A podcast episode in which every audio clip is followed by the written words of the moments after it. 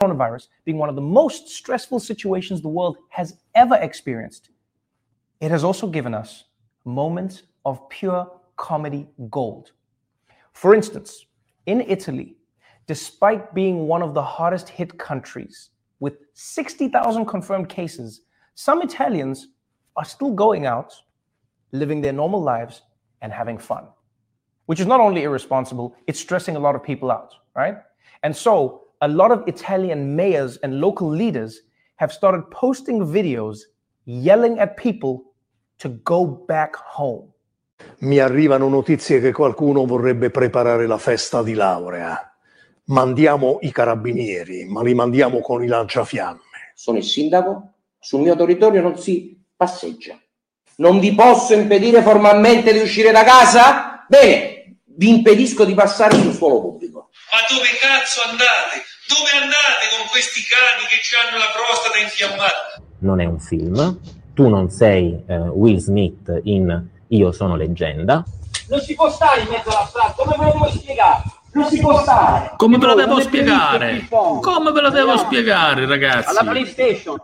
Yo, I gotta Alla say, PlayStation. I love how direct Italians are. Because in America, mayors are like, please help to flatten the curve, to limit your excursions to only essential travel. Please, we know people aren't doing this. We need you. And in Italy, they're just like, get the fuck inside. I'm not your teeth in. You don't listen to me. Why you don't listen? I'm going to come there and punch you in the face. I'm going to, going to break you. You're mad. I'm going to break you. Now, wow. Grande, grandissimo Will Smith, veramente questo è uno dei video più divertenti, almeno tra quelli rintracciati online che vengono dai media americani. Ciao Ugo, ciao Nino, ciao Domenichino. Ciao! Ciao, Ciao, ciao ragazzi! a tutti. Ciao. Tre- Ugo, oggi? Oggi mi senti? Sì, oggi ti sento, ma ieri è successo un fenomeno strano. Sentivo tutti, anche Tranne quella nostra amica Patrizia, eh, ma non sentivo te. Poi Eh, Quindi non ci facevi, dico. Io no. Era No, vero. Devo avere un tablet selettivo perché poi ho messo lo spinotto. Come il virus. ho- no, ho messo lo spinotto nel microfono democratico, e, e nel, nel telefono democratico e sentivo tutti. Ma Il telefono un tablet- democratico sarebbe, sarebbe probabilmente l'Android, mentre L'Android, bravo, bravo, il iOS Apple, immagino, io, no? io detesto tutto ciò che non è Android. Ragazzi, vi volevo porre Ugo. subito un argomento, un Aspetta, argomento di una aspetta. grande tristezza. Che c'è? Ugo, Ugo, aspetta, prima di passare alla tristezza, vi faccio vedere una cosa, la facciamo vedere ai nostri, eh, ai nostri followers, non sono ascoltatori. Siamo su Allora, Spotify. Siamo su Spotify, sì, l'avevamo annunciato, avevamo annunciato anche di Apple Podcast che qualche giorno fa ci aveva attivato, non lo sapevamo, ma occhio a questa, questa è veramente caruccia.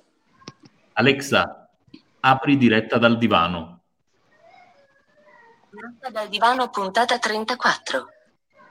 Hai visto? Alexia, Alexa, Ecco cos'era Alexia. che, sei, che- che sei figa, Alexa. la scorsa notte. Questa è la puntata di ieri, no? Ale- Ottimo. Oh. Beh, adesso Ma- che siamo su Spotify, quindi possiamo anche sperare che il nostro sacrificio, visto che andiamo in onda da 35 puntate, venga compensato in maniera anche lauta. No, sto scherzando. No, per mettere i suspensi dobbiamo ancora fare un po' Se- di strada. se- se sentite. qualcuno, qualcuno vuole contribuire, come dire, accettiamo, Oggi- accettiamo le offerte, poi giriamo alla Certo. fine trasmissione col cappellino. Oggi, oggi, oggi è sabato, un sabato very- Un sabato qualunque. eh? Ma qualunque no, perché very, ve- very shining, come direbbero gli inglesi, bellissimo, un sole sulla costa con un mare mozzafiato. Peccato che non sia, non sia fruibile, però poi magari verso il tramonto ve lo faccio vedere. Allora, una delle attività che ho svolto per eh, passare il tempo, qual è stata? E l'ho fatta così in maniera automatica, non la facevo da un po' di tempo a questa parte. Mi sono preso il tablet, eh, la cuffietta ad alto volume e ho... No, mi sono visto un paio di, di concerti, o comunque due sintesi di, di- di concerti. Il concerto di, Rio dei Coldplay e un mitico concerto di Londra, eh, di quello che ti somigliava quando eri più giovane, Christian, George Michael, Eh, avete, Ah. questa faccia, avete questa faccia un po' cipriota, greco-cipriota, tu e Giorgio Michael, qui. buona Eh, devo, fare, devo fare il pizzetto lungo per... e ho sentito dei pezzi bellissimi. Insomma, del resto, un concerto di Coldplay e Giorgio Michael, insomma, ragazzi, stiamo parlando dell'elite del pop. Poi a un certo punto mi assale una tristezza, una tristezza incredibile, ma non perché io avessi sentito una canzone triste, peraltro non ce n'erano in quel repertorio che loro stavano cantando, ma perché vedevo tutta quella gente che si abbracciava. E allora l'evento concerto mi sembrava una cosa così lontana nel tempo. Ho detto, porca puttana, ma quando torneremo ad abbracciarci, a pocare, a cantare le canzoni nei concerti dei nostri idoli, dei nostri beniamini, cioè una cosa, cioè mi ha assalito questa tristezza, la mancanza del concerto, la mancanza fisica di quella dimensione che sembra così lontana nel tempo, eppure è passato pochissimo dal tempo in cui si sono svolti gli ultimi concerti, tanto all'aperto quanto al chiuso. E allora poi Paolo. l'angoscia, ecco, la- l'angoscia, ecco, stavo, stavo ascoltando Christian Adventure eh, in maniera particolare, che è una canzone che mi, mi- mi- sballa parecchio. E, e allora non so se capita anche a voi, ma l'angoscia che ti prende quando non sai rispondere alla domanda quando potremo vedere un altro grande concerto, mischiarci con la gente, pocare, eh, farlo in maniera ovviamente tranquillo, eh, alzare le mani, canticchiare. Cioè, una cosa. Sono partito da questa, da questa nostalgia e mi ha un pochettino depresso. Quindi raccontate un po' di minchiate per riprendermi perché sono un po' giù oggi, sono molto down. Dai, riprendi Ugo. Ciao Filippo. Cristian, accendi il microfono. il microfono spento, così lo, glielo diciamo. Eh, Filippo, parte, vai. Buonasera. Buonasera Cristian, vedi che su, su- sul canale la barba, mandato- buone, buone nuove. ho trovato quella ragazza, te l'ho mandata sul canale. Ok, ok. No, dicevo intanto, stavo dicendo ad Ugo, succederà Ugo, perché tu ieri sei andato via troppo presto. Filippo, abbiamo chiuso la trasmissione e l'abbiamo chiusa con una notizia eccezionale che poi è rimbalzata un po' sui vari eh, telegiornali da ieri sera a quest'oggi, cioè che siamo scesi finalmente sotto il famoso R1, per cui Filippo, quanto Io- siamo distanti dalla Germania? Loro sono R07, noi? Loro sono a R con 0 a 07 e noi siamo a R con 0 a 08, quindi siamo veramente vicini. Siamo lì, insomma. Vogliamo, vogliamo, vogliamo dire per la signora Maria, eh, ma ripetere un po' per tutti gli amici che ci seguono, che cosa significa questo indice? Sì, l'indice, l'indice è... Eh, l'indice che poi fa- lo facciamo spiegare direttamente alla Merkel, visto che è stata così brava. Esatto. Ya, ya! Ya. Ya, ya, Merkel, ya. ciao. L'indice R con 0 è l'indice eh, appunto di virulenza del virus, o meglio, per renderla più semplice, indica quanto è capace il virus eh, di infettare. Quindi se R con 0 è 1, vuol dire che un infettato ha la capacità di infettare un'altra persona, un'altra persona è due persone, due persone quattro, e come la matematica ci insegna, fa tutto quel casino. Quando scende sotto l'1 c'è la remota possibilità che un infettato possa infettare un'altra persona e quest'altra persona infettata comunque ne infetta solo un'altra e non due, quindi non è esponenziale la crescita. Quindi è fondamentale scendere sotto l'1 e rimanerci per parecchio tempo però. Ci Però ogni, ogni, tanto. zero- ogni 0,1 rappresenterebbe un 10% in più, mi pare di capire. Vabbè, Di sentiamo la probabilità. È più, sì. brava, è più brava- è più brava la Merkel a spiegarlo, Filippo. Ovviamente lei è, è fisica e tedesca, quindi Fisica tedesca, premier del più grande paese della locomotiva europea. Sentiamola, Angela, Angela, forza, spiega tutto. Ja. Es bleibt nach wie vor diese Motion, damit wir unser Gesundheitssystem nicht überfordert. Und wir haben eine Notstellung gemacht. Sind ungefähr bei diesem äh, Produktionsfaktor 1, also einer steckt einen an, der natürlich auch nicht, das kann ich immer nur für eine Infektionskette sagen, ob einer einen ansteckt. Und Das ist dann ein Mittelwert, aber es ist ungefähr einer steckt einen an. Schon wenn wir darauf kommen, dass jeder 1,1 Menschen ansteckt, dann sind wir im Oktober wieder an der Leistungsfähigkeit unseres äh, Gesundheitssystems mit den äh, angenommenen Intensivbetten. Wenn wir 1,2, also jeder steckt 20 Prozent mehr, 1,2 an, also von fünf Menschen steckt einer zwei an und vier ein. Dann ähm, kommen wir im Juli schon an die, an die Belastungsgrenze unseres Gesundheitssystems und bei 1,3, das hört sich nicht viel, wir kommen von vier, fünf Ansteckungen, drei bis fünf Ansteckungen. 1,3 sind im Juni an der Belastungsgrenze Eh, è chiaro? äh, Avete. Daran sehen Sie also, in welch kleinem 1 Spielraum wir uns 1,2 aufhalten. e 1,3. Dicono, io non, non conosco, non conosco nulla della lingua tedesca, ma dicono anche i comunicatori che Sì. sia, stato, sia stato un eh, autentico prodigio di comunicazione perché ha spiegato in pratica eh, le, le virtù, eh, e di virtù oggettivamente ce ne sono, nell'affrontare il morbo da parte dello Stato tedesco, eh, con eh, diciamo tecnica da maestra elementare, proprio Sì. questo io ho letto, bravissimo. risultando assolutamente gradita, risultando assolutamente comprensibile. Quindi complimenti, lo dico, lo dico un pochettino con i denti, complimenti alla Merkel, perché non, non- riesco mai a fare grandi complimenti. io quando vedo la Merkel la vedo sempre con i baffetti. Buonasera a tutti. Io Gli vedo sempre i baffetti qui. Donna baffuta sempre piaciuta. Eh, ma i baffetti particolari però eh, particolarmente. Eh, effettivamente ha fatto quello che noi persone che abbiamo studiato materie scientifiche non riusciamo mai a fare, cioè parlare in maniera semplice, chiara eh, e lineare. Quindi noi usiamo termini purtroppo e ne siamo consci che magari non sono comprensibili quindi Tipo la ministra stamattina, quel tweet che vi ho mandato stamattina. Eh, ho mandato Giuseppe, video- aspettiamo te. messenger acceso? Eccoci. Ho mandato un messaggio, un, ecco questo qua. Come superiamo la Germania? Guardate come la superiamo. guarda, guarda, guarda, guarda, guarda, guarda.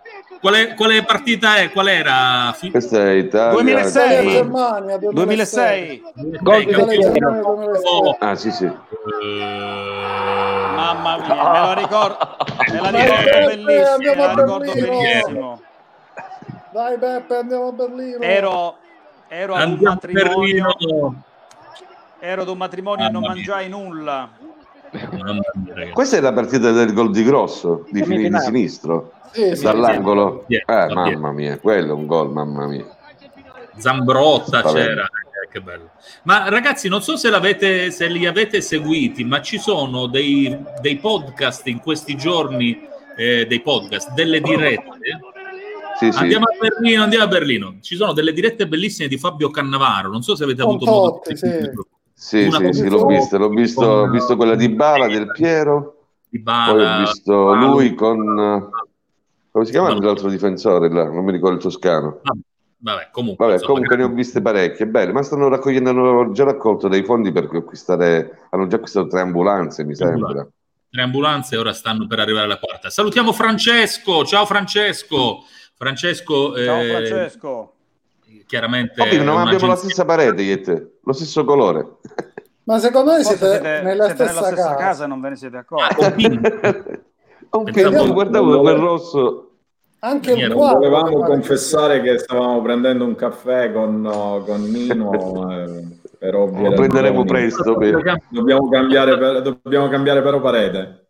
Ma Nino- Smettiamola con questi assembramenti. Eh. Eh, cose- Ragazzi, sta andando comunque tutto così piacendo. di fretta, no? previsioni di fretta, alcuni hanno calendarizzato il graduale ingresso nella società facendo programmi, alcuni addirittura si sono fatti Ugo vuole andare subito alla ciccia. eh? Ugo vuole andare alla ciccia subito. No, no, no, voglio, voglio- voglio capire, voglio capire. Intanto guardo il calendario perché ce l'ho qui davanti. Allora, oggi siamo a sabato 18, no? 18, sì. Quindi diciamo che fino al 3 maggio, 3-4 maggio ci sono due settimane piene, sbaglio? Allora, Sì. due settimane No. piene. Eh, Forse, forse qualcosina, no, forse qualcosina in più. Forse qualcosina, sì, due- due- no, no, due settimane piene. E- ma voi ritenete plausibile che addirittura i tempi possano essere ulteriormente accorciati? Perché No, sapete perché vi chiedo assolutamente. questo? Perché è come se la, la società italiana, da nord a sud, probabilmente più al centro-sud, sia entrata, si sia configurata ormai sulla fine del lockdown, su una sorta di, di- di- di- open. no? Una abbiamo- stiamo maturando una mentalità open, anche perché ci stiamo rompendo le balle. E, e- e- e quando tu maturi la mentalità open, eh, diventa un po' inarrestabile, probabilmente non la maturi solo tu, ma anche le istituzioni, le forze dell'ordine, coloro i quali stanno insomma attenti a che i divieti non vengano. Mi chiedevo se, visto che mancano due settimane, no- non ci faranno rientrare prima, perché sto vedendo tutti andare di fretta, programmare di fretta tutti andare le al mare. riaperture delle varie attività, il che non è un male. C'è questa Eh, sensazione, va il. Veneto- in testa, lancia in testa e via, hanno deciso che si apre e faranno in modo di aprire, chiaramente. Veneto, poi seguiranno tutti gli altri. Ma gli ha risposto bene, secondo me, De Luca. Ha risposto bene a queste regioni che hanno un po' di fretta. Apre la Lombardia, poi lo troviamo il video, l'avevo mandato anche, anche quello. Se- Chi è? Eh, Domenichino Ermeio. Domenico, ma perché ogni giorno con i Certo fan? fanno ogni Eh, giorno.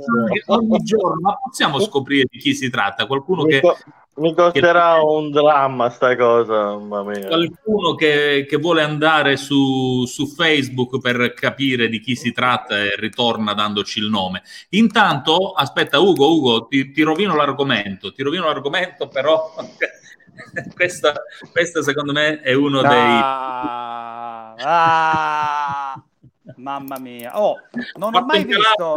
Scegli calabrese, aiutiamo Questa, chi questa, questa- questa è l'iniziativa del, del numero, del numero due, del numero due della, della- della- della Della Presidente Santelli. Allora, al di, là, al di là della stronzata nel merito, no? etichettare politicamente una- un'esortazione istituzionale, lasciamo stare.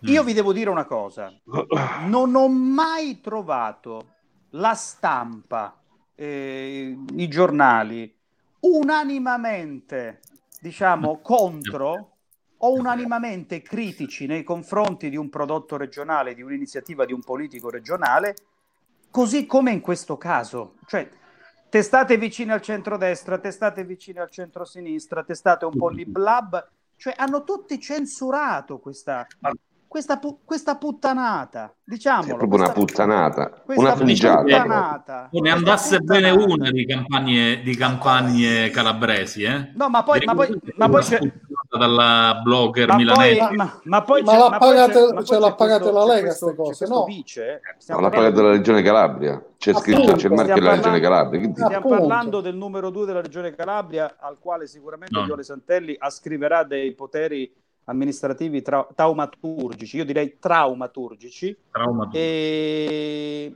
che a me sta sembrando inadeguato, insomma. Ci siamo anche conosciuti, l'ho conosciuto, insomma, però un conto, ognuno dovrebbe fare il proprio mestiere. Io credo che mm, un Ugo. vicepresidente dovrebbe porsi meglio. Guarda chi c'è. E questo, questo è un grande amministratore, questo è un grande Senti, amministratore. senti.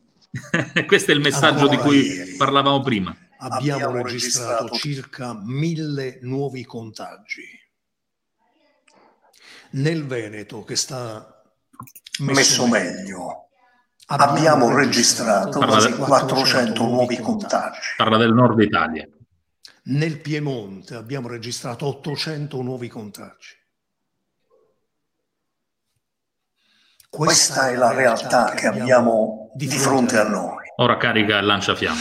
Qual è il pericolo? Che se una regione d'Italia che ha questa situazione epidemiologica assolutamente non tranquillizzante, perché se ancora oggi fai mille contagi al Cristian, giorno, non è ma che è- selettivo anche questo audio? Non il lo problema sento. dell'epidemia. Non, non si sente Se una proprio. regione oggi accelera in maniera non responsabile e non coerente con i dati del contagio, rischia di rovinare l'Italia intera. Per essere chiari con un esempio, Ecco, vai. se dovessimo avere una corsa in avanti da parte di regioni nelle quali abbiamo ancora il contagio presente in maniera così forte, la Campania chiuderà i suoi confini. Quindi la Campania chiuderà i suoi confini e le regioni del nord continuano a rompere le palle sull'apertura. Questo detto in, eh, ai minimi Secondo termini. me è, è il discorso, Ugo, sei chiuso, ha il microfono chiuso, non so come mai. Il microfono, Ugo. Ugo. Quindi Stavo vabbè, dicendo, però, però, però dal labiale si era capito che dicevo palle. Io ho detto presidente con le palle. Così Esatto. come Michele Emiliano in Puglia, non dimentichiamocelo, Eh, ragazzi, quanto, quanto invidio i cittadini di quelle regioni? Avrei voluto qualcosa di più, di più hard, hard nel senso di hard administration, di più autorevole anche qui in Calabria. Invece tra funghi, Ieri, eh, Vabbè, però lei l'ha dichiarato che eh, manterrà il lockdown, eh, la, la Santelli, la Me dichiarazione. lo l'ha fatta. auguro, me lo auguro perché, Perché poi perché si è secondo me il problema sai cosa sarà? Sarà in ingresso, cioè in entrata e in uscita, cioè le persone che viaggiano per lavoro, che si spostano, saranno quelli il problema, Però, perché guarda- rischiano di guarda- andare al nord e Ni- portare il, su- Ni- il Ni- virus Nino, in il su- al prodotto, sud. il prodotto amministrativo di queste persone, soprattutto di De Luca, ma anche Emiliano sta facendo bene, anche il sindaco di, di Bari, l'altro, l'altro Caro. De Luca, De Caro. eh, De Caro, stanno De bene, Caro. stanno, De Caro, perdonatemi, d'altro ami- il prodotto di, di- di- di De Luca eh, non è tanto questo suo modo di atteggiarsi eh, Ciao, ragazzi. rete, ma ciao Colangelo, che, che mo ti devo dire Ciao, una Giuseppe. cosa perché stai, stai entrando nel burionesimo. Aspetta che adesso ti processo. Cosa, cosa Eh, ho fatto? oggi, oggi sono antipatico. Aspetta Aspetta, che ti processo. finisci il concetto. Allora, stavo dicendo che De Luca sta diventando famoso, lo era pure da prima, più per le sue esternazioni, lanciafiamme, le Eccomi qua. minacce che fa su Facebook pe- che per il realizzato. vedete? Non dimentichiamoci che a Napoli ha realizzato, sta realizzando in tempi record eh, un ospedale, insomma, no? Eh, una vera e propria unità operativa con tanto di eh, reparto di terapia intensiva per dar manforte agli altri ospedali eh, metropolitani di quella zona così, così densamente abitata. Per cui De Luca non sta soltanto facendo il gridazzaro su Facebook, ma sta facendo anche opere. Giuseppe Colangelo è il nostro medico, il nostro cardiologo di fiducia. Ciao, ragazzi. Presto, presto uno, squi- uno screening per il mio cuore. Allora, tu stai diventando un adepto di Burioni, stai aderendo al burionesimo, ti processiamo. Perché? Perché? Perché? Perché? Ora te lo Dimmi, dico. dimmi. Anche Dimmi. Filippo, è sul, anche Filippo, che è un uomo di scienze, è sul limitare, però noi lo stiamo un po' contenendo. Perché. Perché? sei su giornali, interviste, ma quando cazzo lavori? No, no, la...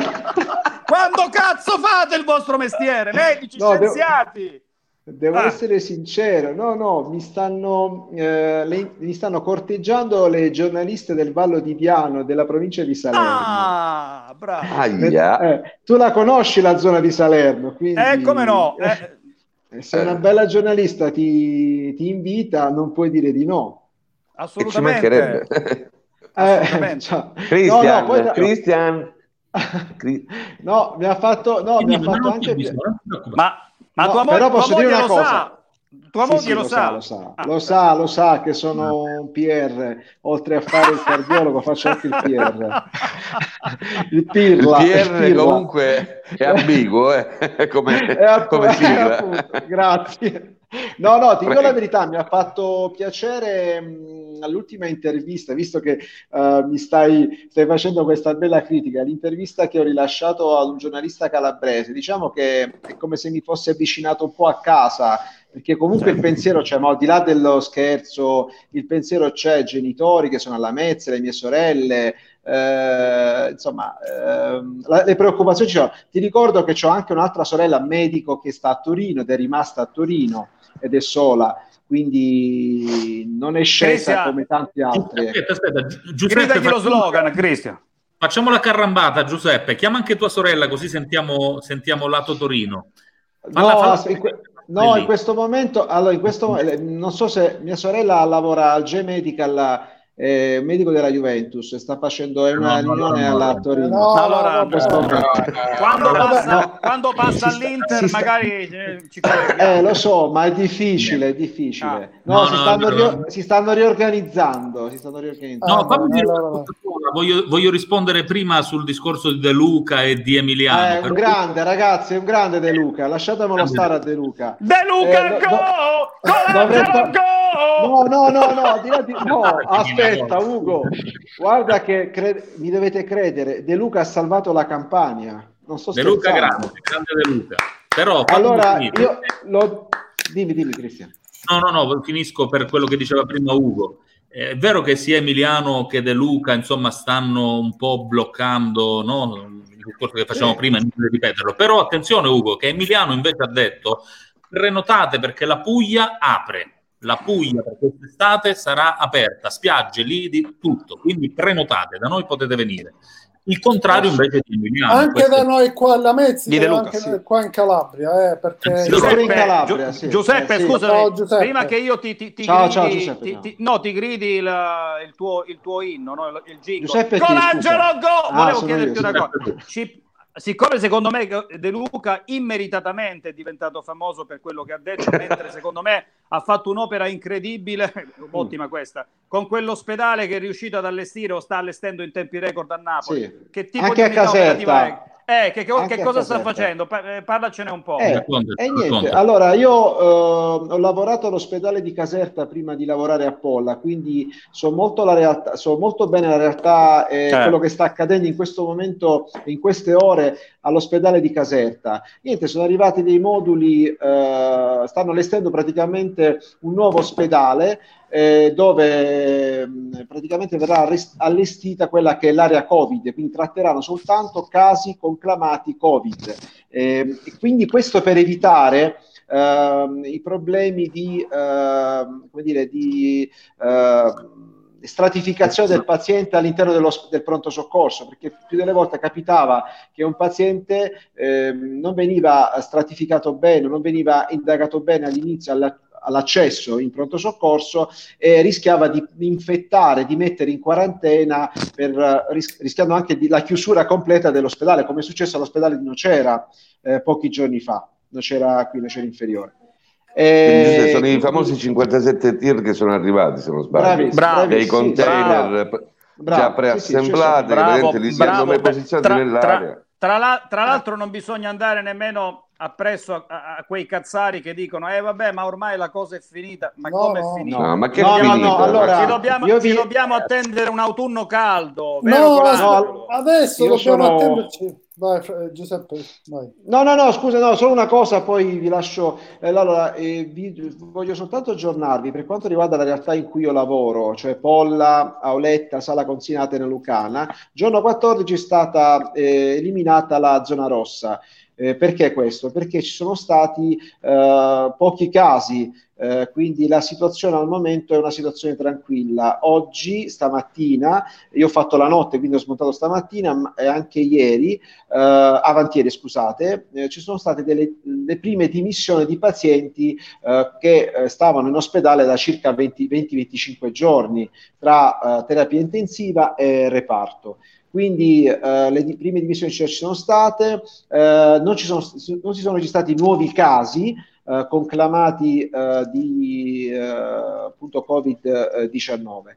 E, e niente, quindi è stata eliminata. Ciò non toglie che però l'allerta deve rimanere alta, perché ripeto fino alla noia che fin quando non viene creato eh, un vaccino ad hoc dobbiamo stare belli tranquilli. Io sul fatto dell'estate dubito seriamente. Eh, io penso a Natale, a dire la verità, penso già all'albero di Natale. Però eh, se qualcuno mi vuole smentire, ben venga. se non altro si fa in casa, l'albero di Natale, però l'estate, insomma, ci sono aspetti non solo, non solo sociali, non solo di, di- di scarico no, di, questo, di questo periodo so. vissuto chiusi in casa, ma anche chiaramente economici, che alcune regioni vivono solo di quello, alcune La categorie. Calabria, è, la Calabria è una di queste, la Campania, appunto. Esatto, quindi vedremo, vedremo, questo è sicuramente l'argomento del- dei prossimi mesi. Eh, avevo fatto vedere prima quelle due mascherine, magari quella delle- dell'Inter a te non piace molto, ma questa dell'Italia potrebbe interessarti. Mi piace c'è una- questa? pia- Aspetta, ah, bellissima questa, questa di Superman, aspetta che la facciamo vedere, ingrandiamo, dove sei? Dove sei che non ti trovo Sono più? qua, sono qua, sono qua, sono qua. Bellissima. Ah sì, sì, l'avevo vista questa qui, bella. Questa è veramente bella, mi piace, mi Questa piace. ce Dov'è- l'avevi in una foto? Che Sì, sia fatto sì. Ah, in un Sì, sì, articolo, sì. mi pare. Sì, sì, bravo, bravo, sì, sì. Bellissima, sì. Super Colangelo inter- go! Super Colangelo go! Domani Però- devo rilasciare un'intervista, eh, domani, domani sera. devo No, lasciare basta! No, scherzo, Una scherzo. settimana! Scher- Ah. Va bene, Posso farti da manager? va bene, d'accordo, accetto. Vabbè. Nino, Nino, raccontaci di questa ragazza eh, senza dire il nome se non lo puoi dire. Sì, sì, no, no, certo. No, no. Che fa le mascherine, lo fa veramente. Sì, fa queste fa- mascherine personalizzate, carine, quel- con in questi colori fantasiosi, ma senza particolari. Però le fa carine così. eh. Ma molto brava, ma messa- volevo chiedere senza dire il nome, ma è una cioè, un'imprenditrice, ha un negozio, un'attività? No, no, no, una ragazza che ha fatto una scuola di, di sartoria e adesso nelle- nel momento Non di quarantena si è dedicata a fare le mascherine per i suoi cittadini e per chi gliele chiede, insomma. Eh, Insomma, faccio, Ah, fa- magari chiediglielo, se vuole le facciamo chiaramente pubblicità gratuita, ci mancherebbe, questo lo facciamo volentieri, se le vende, insomma, magari diamo le informazioni per come comprarle. Giuseppe ha prenotato già quelle dell'Italia, perché Ah. meglio... C'è problema. No, di verità mi sta arrivando quella di Iron Man. Perché sono... Ah. Ah, bella, quella di Iron No, Man. mi Giuseppe- piacciono... Eh, dimmi, dimmi. Giuseppe, quando scendi da Polla, visto che eh, devi fare la, la Salerno Ti Reggio porto il Calabria- caciocavallo. Ti porti il No, caciocavallo. no, e passi Eh. dallo svincolo. Podolico. Eh. Ecco, mi, Eh. mi porti una mascherina tipo quella di Super Colangelo Go! No, Con no, no. No. Oh, ma c'è sti capelli così alzati, ma che hai fatto, povericcio? Ma Ti Nino Bertolani po'. cosa sta dicendo? Non, non sento lui oggi, e forse è un bene. E forse, Sì. E forse tutti mali vengono per Eh, sì, lo, lo censuriamo. Allora, Giuseppe, tu sai che quest'oggi, grazie a Filippo, avremmo dovuto avere un super ospite. L'abbiamo annunciato a fine trasmissione di ieri. Filippo, lo possiamo dire che ci sarà domani e non oggi. Per fortuna non l'abbiamo, non l'abbiamo Mi ha pubblicizzato. promesso, mi ha promesso che ci sarà domani. Per Oggi me il è- super ospite è Filippo, il resto è contorno. Eh beh, Il resto è, il resto è è un tuo rucola. collega Giuseppe, un tuo illustre Perché- collega partenopeo che insomma perché, domani Filippo, perché Filippo ha detto delle cose con un anticipo incredibile che poi abbiamo ascoltato da tutti gli altri. Ora sarà stato intuizione, sarà stato culo, sarà stato quello che volete voi. Ma Filippo ha detto un sacco di roba che poi ci siamo trovati a distanza di 3-4 settimane. Per cui tutto il resto è contorno, con tutto il rispetto. Ugo, non Rucoletta. che sono i calabresi che azzecca, stanno ci azzecca Filippo. Ugo, rimandami l'Iban che poi faccio... sono i calabresi che stanno gestendo La, la l'emergenza. tu- la tua E comunicazione la curo io, Filippo. A te a Colangelo ci penso io. Dosatevi Perfetto. con le interviste, solo quelle a pagamento. Ah, ecco, bravo. Press agent. Ma, Filippo eh, citato- brave- avevo, brave, avevo belle e brave giornaliste, scusate, scusami Ugo, potevo dire di no, è una buon calabrese. Allora, allora, a- questo sono venuto a La prossima volta chiama. Allora, sei Eh, va bene Nino, ok. Fa, fa finta che le mie critiche non ci siano mai state. Hai fatto bene. Basta. No, ma poi sono sale di Salerno, Salerno, Agropoli. eh. Eh, facci, facci vedere una foto, mandaci un link eh, della pagina Facebook o insomma, la giudice Chris, Allora- Chris. Esagerato. Vabbè che la quarantena comincia a diventare In pesante. eh. pubblico, dai. Ragazzi, Ti passo numero di, ti passo il Ragazzi, numero di ieri- Giuseppe. Vabbè, Ce l'hai? lasciamo- Cristiano, te lo mando via Messenger il numero. No, il numero, no, la foto, la foto, il numero, no. Ah, la foto delle giornaliste, la foto delle giornaliste. Io, no- io non so se ci sarà la puntata numero 36 domani, eh, ragazzi. Probabilmente no. Io non so se ci no. sarò io perché sta sentendo Eh, mia moglie. cioè, Comunque. tra l'altro- Ah, oggi, a proposito, oggi è il, mio, è il compleanno di mia moglie, volevo fare ufficialmente. Tanti auguri! pubblicamente. Auguri, auguri. Tanti auguri. Auguri, auguri. Sto scherzando, moglie, no, Colangela ci Go! eh, Festeggiamo con. Eh, vabbè. Non ridete, Ok. ragazzi. Bisogna, no, bisogna stare, bisogna stare attenti che scat- scattano le manette. Scatta- eh, scattano le manette, Eh, appunto, eh, bravo, vedo che hai capito? eh. Stiamo, attenzione. Eh, il- il- siamo il- attenti. il- Dobbiamo essere nei secoli fedele. Però a lei piacerà essere chiamata Colangela Go, un po' come le russe, no? Eh, Il cognome Sì, sì, sì. al- con la A, ecco, Colangelova. Oggi, oggi nel gruppo, famoso gruppo dei gladiatori, di cui faccio parte, ne abbiamo parlato l'altra volta, tutti quanti dicevano un saluto alla gladiatora, capito? Quindi Ah, dicevano questa E cosa. lei la Stai facendo anche la, stai facendo anche la barba, Colangelo. La barba. Non ho eh? avuto, non ho avuto tempo, no, perché dicono che sono più sexy, capito? Allora lo, lo lascio. Ma tu Dai, proprio dai, domani, a domani non ci vuoi arrivare. Cioè, hai Sei, un- deciso sei un proprio. pazzo, Colangelo. Sei un deciso. pazzo. No, domani, no, ma domani non lavoro, ragazzi. Domani sono libero, per fortuna Ah. sono libero. E peggio ancora. salutare il tuo collega che sarà nostro ospite, non diciamo il Va nome Io, Va allora, devo dire la verità, Giuseppe. Colangelo, a cui voglio un gran bene, anche perché adesso è anche un mio cliente, eh, mi, fa infu- mi fa delle infusioni, delle iniezioni di forza delle volo- di, fo- di- di volontà, perché io sono un, un runner dilettante, lui è molto più No. bravo di me e allora No, mi fa beh. vedere come bisogna fare attività, come bisogna mantenersi in forma pur stando nella clausura casalinga, no? E allora Giuseppe, io ho seguito il tuo consiglio e oggi mi sono sparato 10 km nel cortile di casa che so- sarà Eh. 170 metri lineari, quindi pensa un po' quante volte avrò fatto sti Stai attento alle 170 metri caviglie, lineari. stai attento Ah, alle caviglie, stai attento Ancora mi gira la testa, non ci... sono rincoglionito, credimi, sono rincoglionito, però... Ah, ecco perché i capelli sono così, ecco perché i capelli sono così. Eh, capito? Hai capito? Vero. Salutiamo Caterina. Caterina Corea! Ciao a tutti. Ciao, ciao. Allora, abbiamo avuto Caterina Corea, Ciao. che è una straordinaria, oltre che bellissima, strizza cervelli di cui tutti avremmo bisogno all'inizio Ciao del tutti, non lockdown. sento. Ciao. Non ci sente, Caterina- selettiva. Senti, non senti solo Ugo, non senti nessuno. Non ci sente proprio. Allora, Caterina, ci senti? Caterina? Caterina, Allora, ma guarda, hai, hai abil- hai abilitato l'audio? È terribile Chiamatelo quando Tor- accogli una persona Torino. cuore. No, è, Grazie. è frustrante. Ugo. Accogli una persona col cuore e poi dice sentito un cazzo. Insomma, è Eh, veramente una cosa la- bruttissima. Rip- eh. Figura terribile. Giuseppe e Filippo con le cuffie, no? e anche Ugo. Siamo solo io, Domenico Cioè, e... Avrei, avrei preferito che s'ammutasse Giuseppe Colangelo, ma no, non perdere Caterina Corea così, mannaggia la miseria. Se dai. volete tolgo il disturbo, No, vado via, no, no, no, no, no, però voglio dire, dai. vaffanculo. No. L'importante è che Ma- ci sia la stima. Ma veramente, guarda, te lo dico con sta testa del pancreas in mano. Ti voglio, ti voglio bene, ti voglio Ma bene. pure io, io ti amo, guarda. Vabbè, però, però scusami, Vabbè. no, il, il- il paragone non regge, Giuseppe. Ma e sicuramente, dai, sicura- eh, se ass- devo scegliere. No, Eh. ma tu eri partito bene con la presentazione, eh, intendiamoci. lo so, eri eh, partito proprio eh. bene. Ragazzi, in attesa, in attesa che Caterina si ricolleghi, eh, visto che si è toccato prima l'argomento dei paesi zona rossa, c'è un articolo che non so se avete letto sul Fatto Quotidiano, scritto dalla simpaticissima Selvaggia, Selvaggia. Eh. dedicato, dedicato a, a San Lucido. Non- mh, l'avete letta?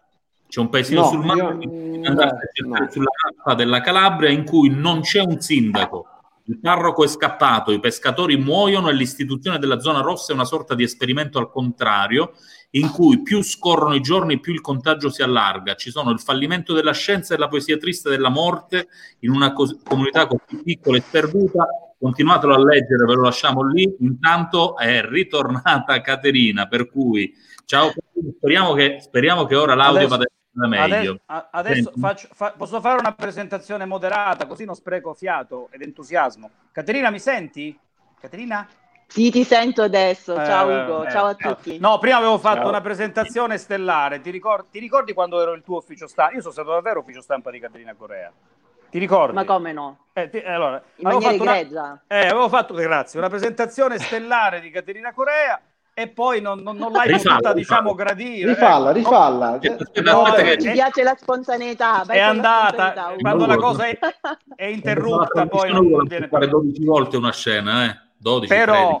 però, Caterina, era importante che fosse qua perché l'abbiamo avuta la nostra eh, eh, psi- psicologa, psicoterapeuta eh, di riferimento, abbiamo anche altre professionalità e l'abbiamo avuta all'inizio del lockdown fondamentalmente. Ora invece, Caterina, eh, si comincia a vedere la fine di questo periodaccio.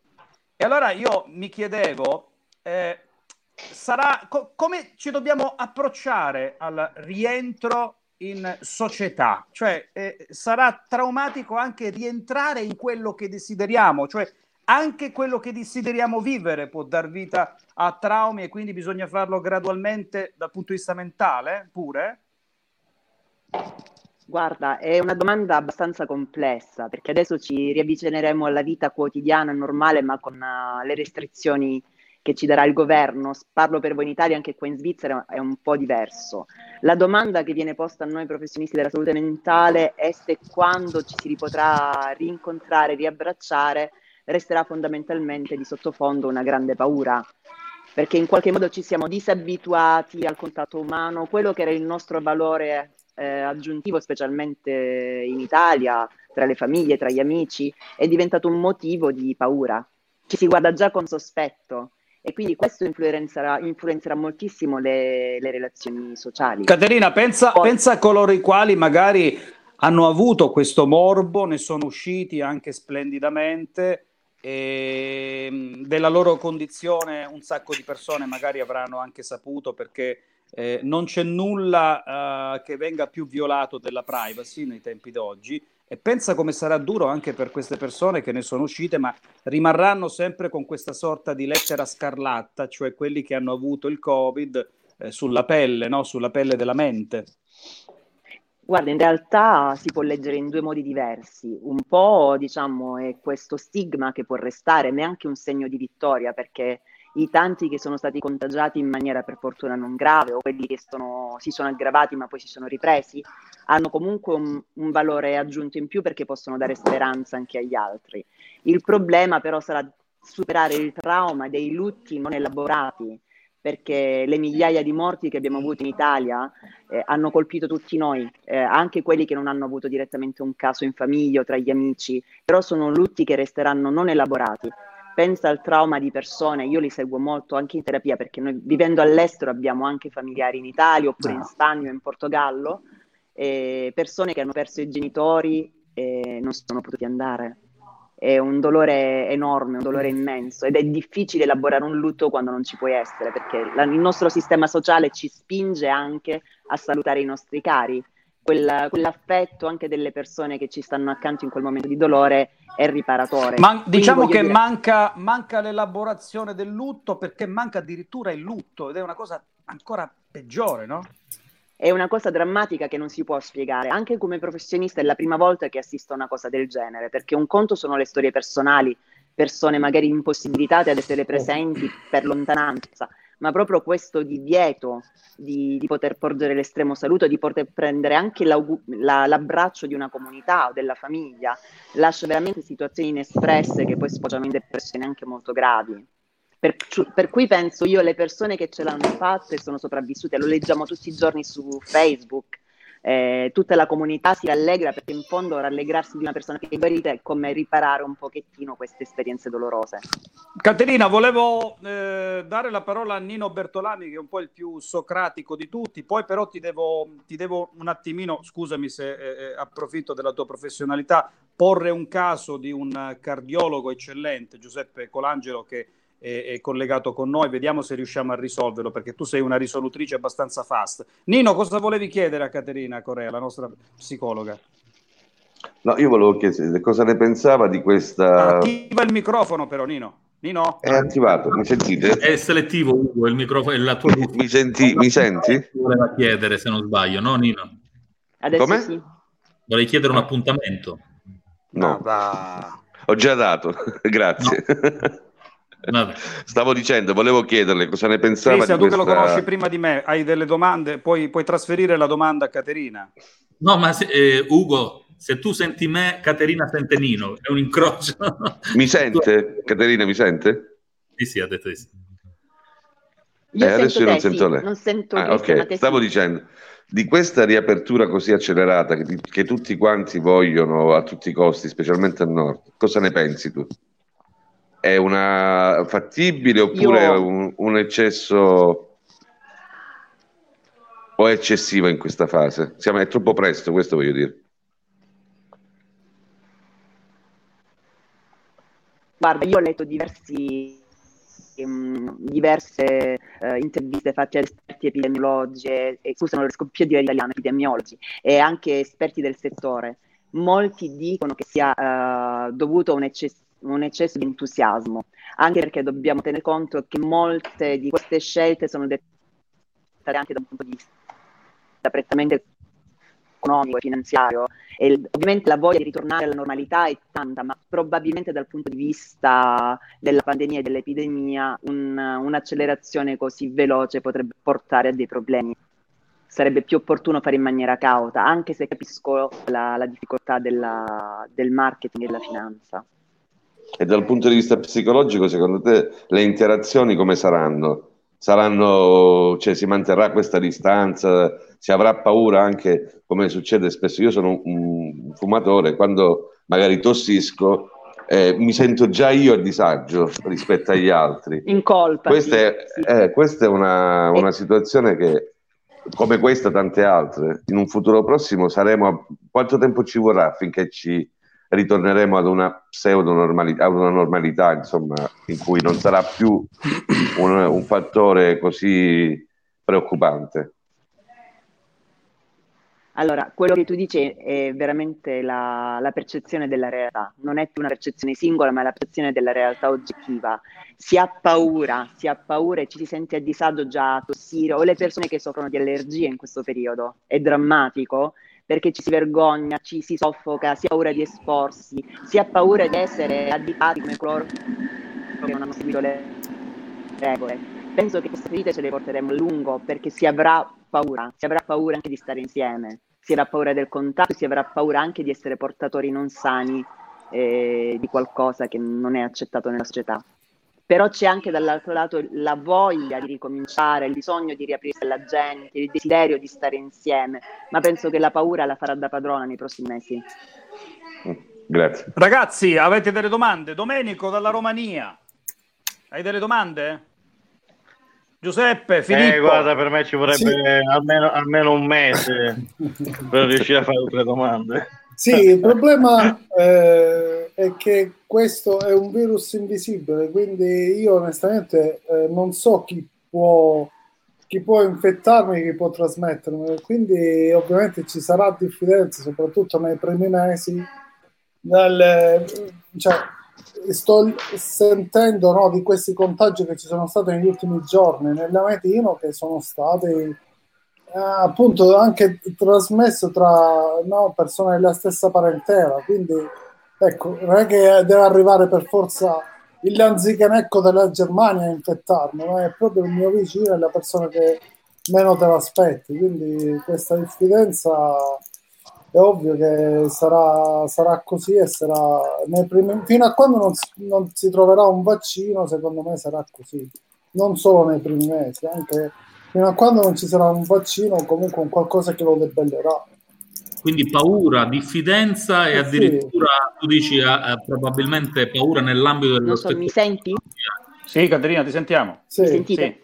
Guarda, sai, questo fatto del fatto del virus è invisibile. Combattiamo infatti una guerra contro un nemico invisibile. Sappiamo più o meno cos'è, sappiamo più o meno come è stato generato, ci sono diverse teorie. A livello psicologico andiamo a combaciarlo con l'autorità invisibile. In realtà è quello che anche le, sono le forze che governano il mondo. All'inizio di questa pandemia abbiamo tut- ci siamo tutti chiesti se in realtà fosse stata una strategia eh, anche voler sviluppare consapevolmente una, Sì. un, un- un attacco di panico di massa, perché in realtà è stato il panico che ha poi permesso che la pandemia diventasse appunto pandemia. C'è stato qualcosa, le nostre teorie dicono, c'è stato qualcuno che ha avuto l'interesse a far sì che degenerasse in panico e quindi l'autorità invisibile che in realtà spaventa. A livello umano il non controllabile, cioè il conosciuto che diventa profondamente sconosciuto. La nostra quotidianità non esiste più, è destrutturata, non sappiamo cosa Esatto. aspettarci. Tutti possiamo essere nemici, capisci? Non sappiamo, Anche per esempio, perché- io lavoro. Scusa, Dimmi, dimmi. eh, eh, no, no, dicevo, vai. il, pro- il problema non è solo l'infettarmi, è quello che io poi posso andare a fare. Io vivo, no? Eh, ho una famiglia con due bambini, al piano sotto di me vivono i miei suoceri che, che comunque no, hanno, hanno una certa età e loro accia- acciacchi. I miei genitori vivono qua vicino e potrei, potrei contagiare anche loro e anche loro no. Esatto. E quindi non è solo che me la prendo io, il problema non, è solo, non sono No. solo io, è, è quello che posso generare eh, che mi preoccupa. Esatto. Senti, Caterina, Ma questo ha a che fare con rispetto personale, certo. il rispetto personale e rispetto per gli altri. Senti Caterina, avevo un caso, poi non ti disturbiamo più perché avrai sicuramente il tuo lavoro, ti lasciamo. il tuo- Noi eh, abbiamo ehm, un cardiologo molto importante qui tra noi che è Giuseppe Colangelo, ve lo- te lo presento, è qui eh, Giuseppe. Ciao. Ciao. Eh, tra l'altro, tra l'altro, a parte gli scherzi, è seriamente impegnato anche lui in un ospedale che eh, sta dando molto un contributo importante insomma, nel, nel fronteggiare questa malattia al, al sud. E tra l'altro ho sentito che ci sono anche delle equip psi- di psicologi che eh, eh, assistono anche i medici in prima linea, cardiologi, rianimatori, anestesisti e quant'altro, quelli che poi sono nella trincea della terapia intensiva. Il problema di Giuseppe però è un altro, Caterina, e sta diventando molto famoso, cioè noi siamo Non è vero, testimoni, è vero. sia- siamo, è testimoni, siamo testimoni di una sua lievitazione di immagine, è diventato famoso, è- lo, Ok. cer- lo cercano tutti. Allora, da, quando, da ricercato. quando è intervenuto, Io- da quando è eh, intervenuto eh. in questa trasmissione, Sì, bravo. Sì, lanciato, sì, eh. bravo, Eh, bravo io Giuseppe. Adesso, sì, adesso bravo. co- copertine, giornaliste, alcune delle quali Tutta- molto belle e brave che lo cercano, anche giornalisti molto belli e bravi che lo cercano. Ecco, puoi dare una terapia perché questo non ci sfugga di mano, perché sta diventando molto famoso. Com- come si gestisce Allora, la fama? Posso, come si gestisce posso- la fama? Ho diritto di replica, Ugo. Sì, scusami, ma prima la consulenza, però. Sì, ma che consulenza? Qual è la consulenza?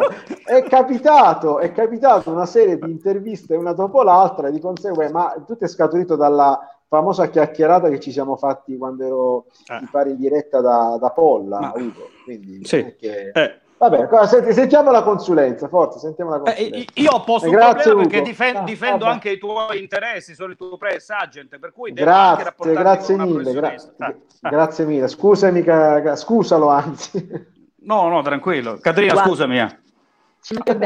Ugo, la consulenza, la, no, la consulenza parte proprio da qui, vedi, come vedi Giuseppe ha una dose di narcisismo sano e qui infatti non mi ha fatto nemmeno rispondere, doveva rispondere lui e questo lo aiuterà nel suo- nella sua scalata al successo, no? perché ognuno di noi ha dei tratti narcisistici di personalità Vedi? Grande e Caterina, la hai visto? Hai sana, visto? capisci? Ho sì. vinto e ho affondato. Ugo, Giuse- Giuseppe, ricorda, ricorda il mio hobby, Ugo. Eh, vabbè. Dimmelo tu Giuseppe. no, lui, un- lui corre, corre, corre. Siamo, sia- siamo runner. Lui, lui Corre, è anche il mio coach perché a distanza mi manda i tutorial. Eh, Alcuni sono inguardabili, però è veramente bravo. Veramente Giuseppe è un ottimo. È importante Eh, vabbè, no- non tutti sono guardabili i tutorial. Vabbè, che- ma Cate- mi ascolti? Però, sì? Giuseppe mi ascolti? ti sento. No. Sì, sì, sì, sì. No, ma è importante avere questi, questi tratti, è una cosa importante perché veramente chi ha consapevolezza di sé riesce Gio- anche a portare la propria immagine. Gio- Gio-. Giuseppe, seriamente, dimmi, No. dici un po' se nell'ambito della tua attività hai avuto mai Mm. dei crolli psicologici, soprattutto nell'approcciare a questa malattia terribile che ti vede in prima Allora, linea come cardiologo. Come, hai avuto dei posso- momenti, ecco, di cedimento? Allora, devo essere sincero, Caterina, ragazzi, io mh, alcuni, alcuni momenti, non, cioè non sempre, anzi, eh, la prendo come una corsa, come una sfida. Un po' di paura l'ho avuta, però è una paura che ho tenuto comunque sempre a bada. Eh, l'ho saputo un attimino gestire, anche inventandomi quei fantomatici supereroi, no? Il fatto di essere più forte, della- il fatto di non temere il Covid-19, no? E quindi ovviamente sempre cercando di proteggermi il più possibile eh, ed evitare anche i contatti, quindi facendo della prevenzione, contatti con eh, anche operatori, colleghi, OS, infermieri, eh, sempre lavorando, però lavorando in sicurezza.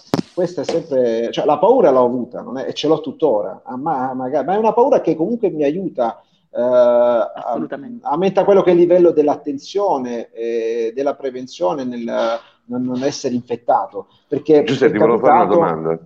Sì, dimmi Nino, dimmi.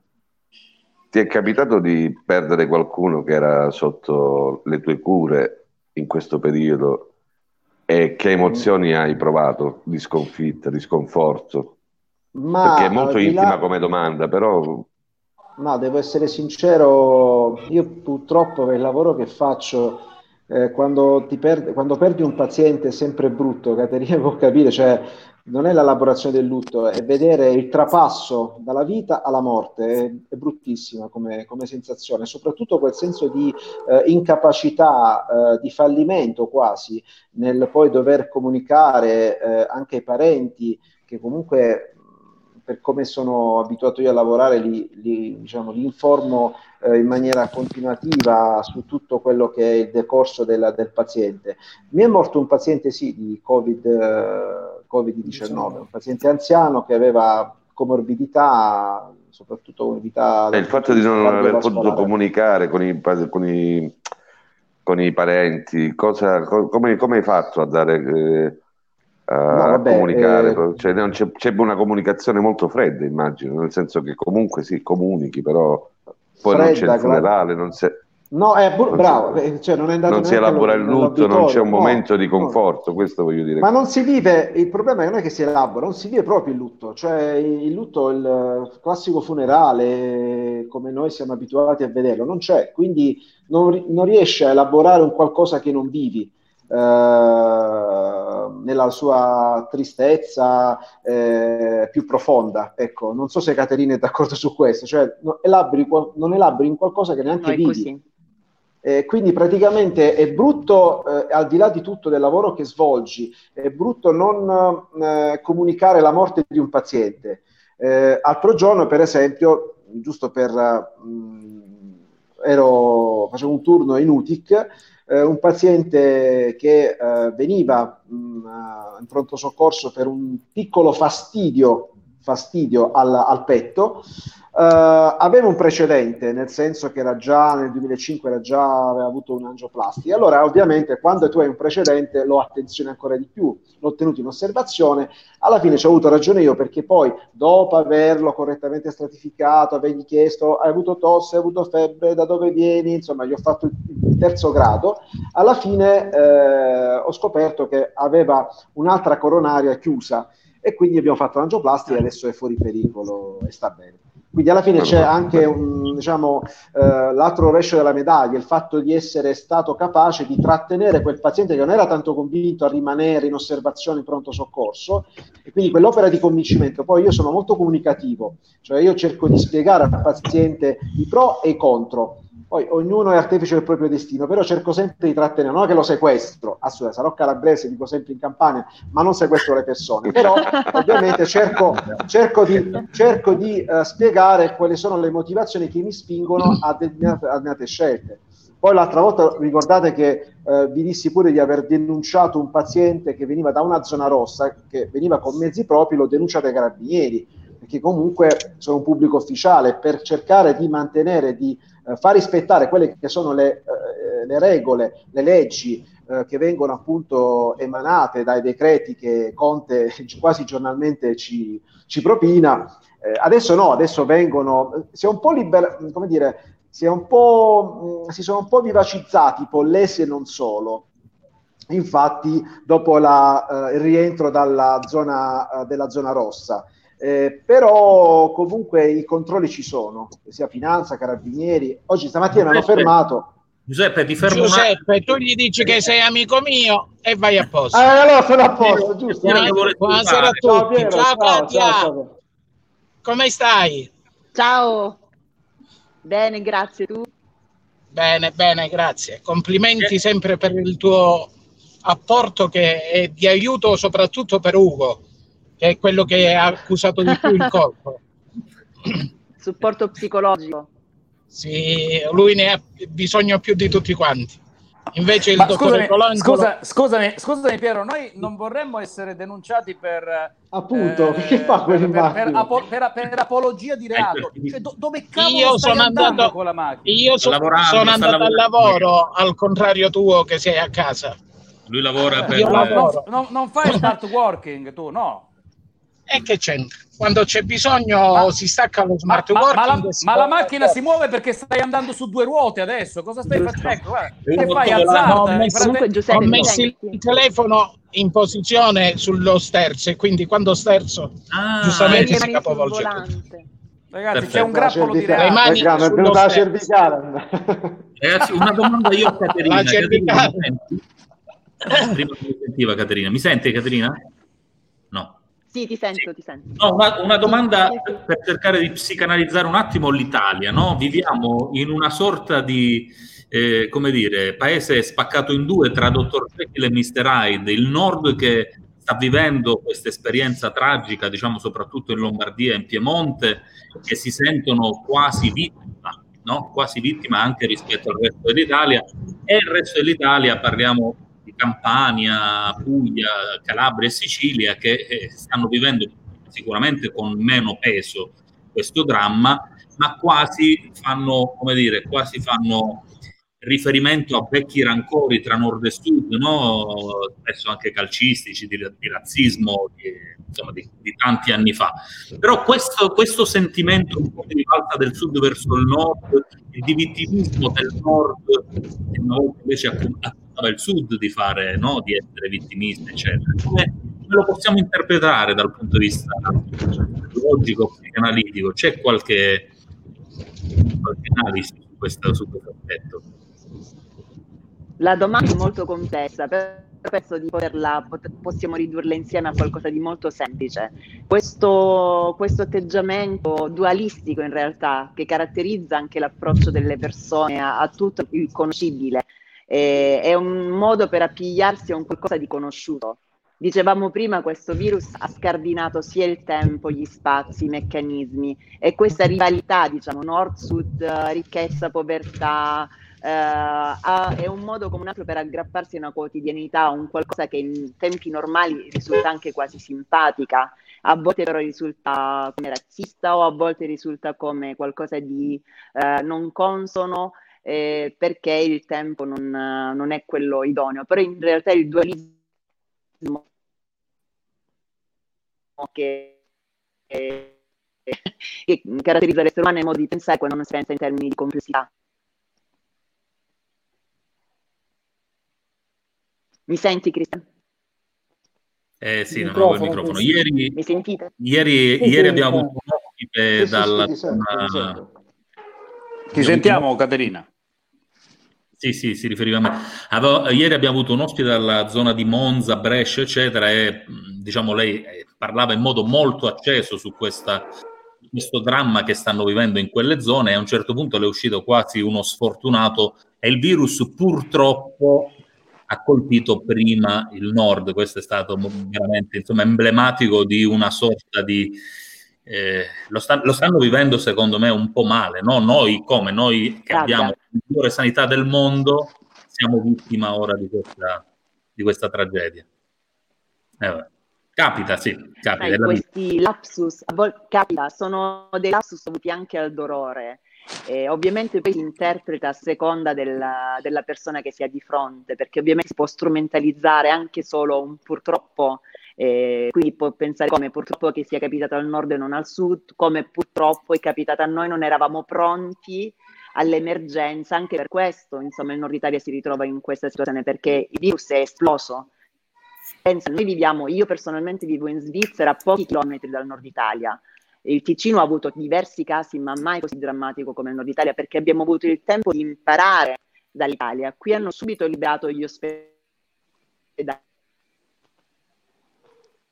Giuseppe, sai, hanno reso tutto agibile, hanno creato mh, cellule di triage, praticamente non, non ci sono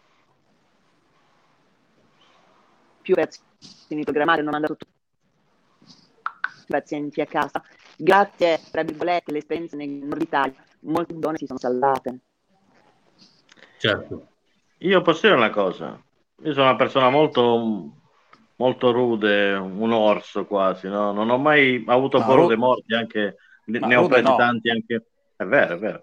Ne ho Rude presi no, tanti... tu sei, tu, sei, tu sei un ragazzo dolcissimo, non sei No, rude. dolcissimo, quella No, è un'altra non- cosa, però sono, sono in non- queste non- cose sono un po' un orso. Eh, magari, magari dopo che sei andato in Transilvania, in Romania, dove vivi Anche, anche, sei un sì. po', ecco, ti sei indurito, ti sei draculizzato, ma noi ti lascialo parlare, Ugo, lascialo come un parlare. ragazzo dolce. Eh. Grazie, Lascialo Ugo, parlare. grazie. Qui sarebbe da No, Giuseppe, devo contestare perché l'abbiamo cresciuto questo togliere la parola agli altri.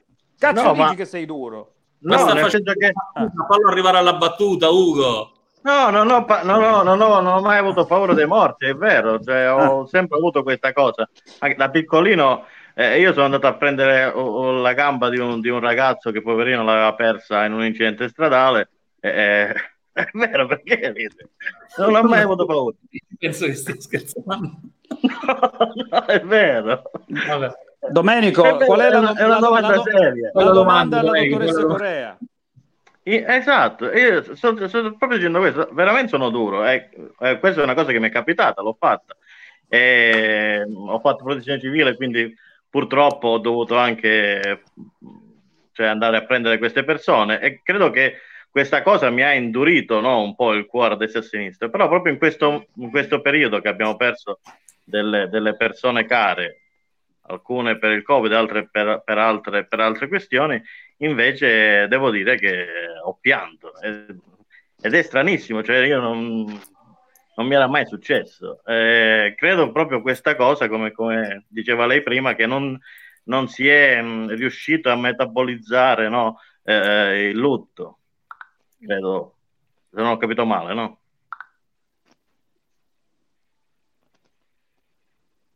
Forse non mi ha sentito. Caterina, Dome- Domenico dice che pur essendo un duro, non è vero, comunque essendo abituato, a, a familiarizzato anche per le sue attività di volontariato con eh, situazioni molto brutte da vedere, ferimenti, incidenti, e in questo periodo si sente molto fragile nel vedere, eh, molto triste, eh, quasi, quasi piange quando sente notizie relative a questo autentico massacro, queste tante vittime che sta mietendo uh, il virus. E questa è una cosa esatto. che capita a molti, anche, anche, a me che duro non lo sono mai stato e né mi vanto di esserlo, come dice Domenico, insomma. No, no, non è che me ne vanto, lo ah. dico per cercare di fare capire, no? No, no, no, sto scherzando. Caterina, lo so che sono una persona mi... Hai sentito la, la domanda? Caterina, hai sentito la mia domanda? No. Caterina? Mi sa di no, mi sa che non ci Caterina, non, non, ci senti? Cati, ci senti? Dottoressa Corea?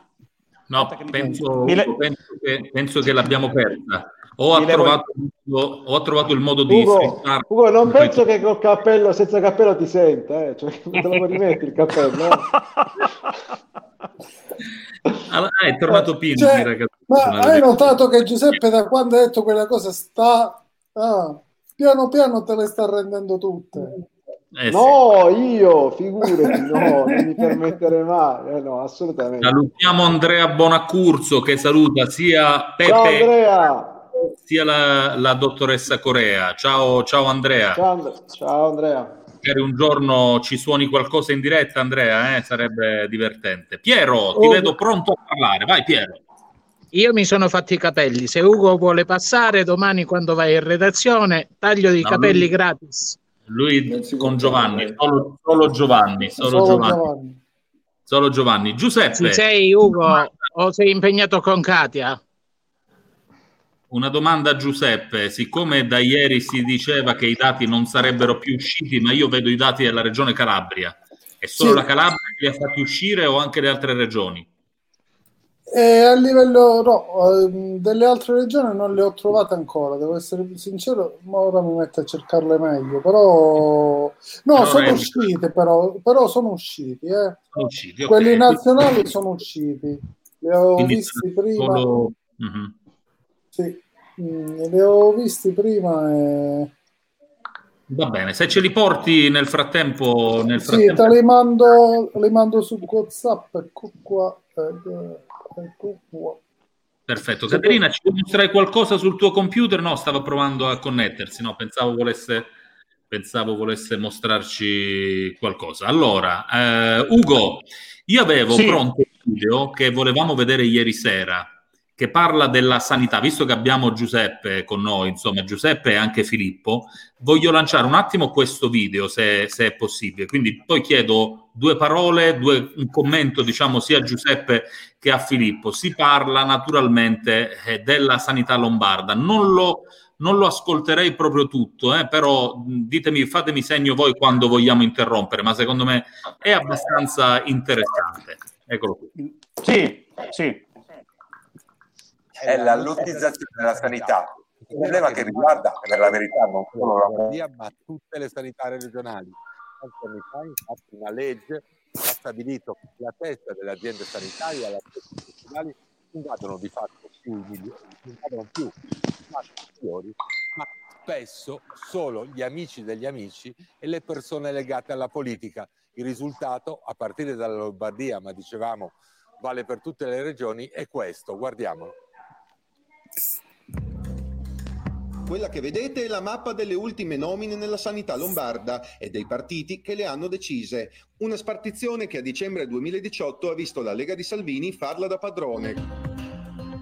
Sì, perché più che di competenza, la sanità è da sempre questione di appartenenza, ma non si tratta di un'anomalia lombarda. Ad affidare le nomine ai presidenti delle regioni è infatti una legge nazionale. A riformarla ultimo in ordine di tempo si impegna anche Giuseppe Conte, che al primo insediamento cita il contratto tra Lega e 5 Stelle. criteri esclusivamente meritocratici, rigorosamente al riparo da indebite influenze politiche. Era il 6 giugno 2018. Sei mesi più tardi, la Lega torna a spartirsi la sanità lombarda con Forza Italia. Il risultato è nelle cronache dell'emergenza coronavirus. Il direttore generale del Pio Albergo Trivulzio di Milano, il gerontocomio sotto inchiesta per i contagi, ha una laurea in filosofia, ma è vicino all'assessore alle politiche sociali, il leghista Stefano. Può bastare. Questa Lega è una vergogna. Beh. no? Cristian, abilita le- il microfono. Tutte le regioni è così, raga. Dico, mi fermo qui perché sì, sì, così in Vabbè, tutte le regioni. eh, problema, il problema Ma- è un po' in tutte le regioni, anche se dopo il cambiamento della, eh, de- de- de- del capo della, della Costituzione, eh, poi alla fine ciascuno ha fatto per cavoli propri. Il problema della sanità è un problema che va risolto, cercato perlomeno di, di lenire.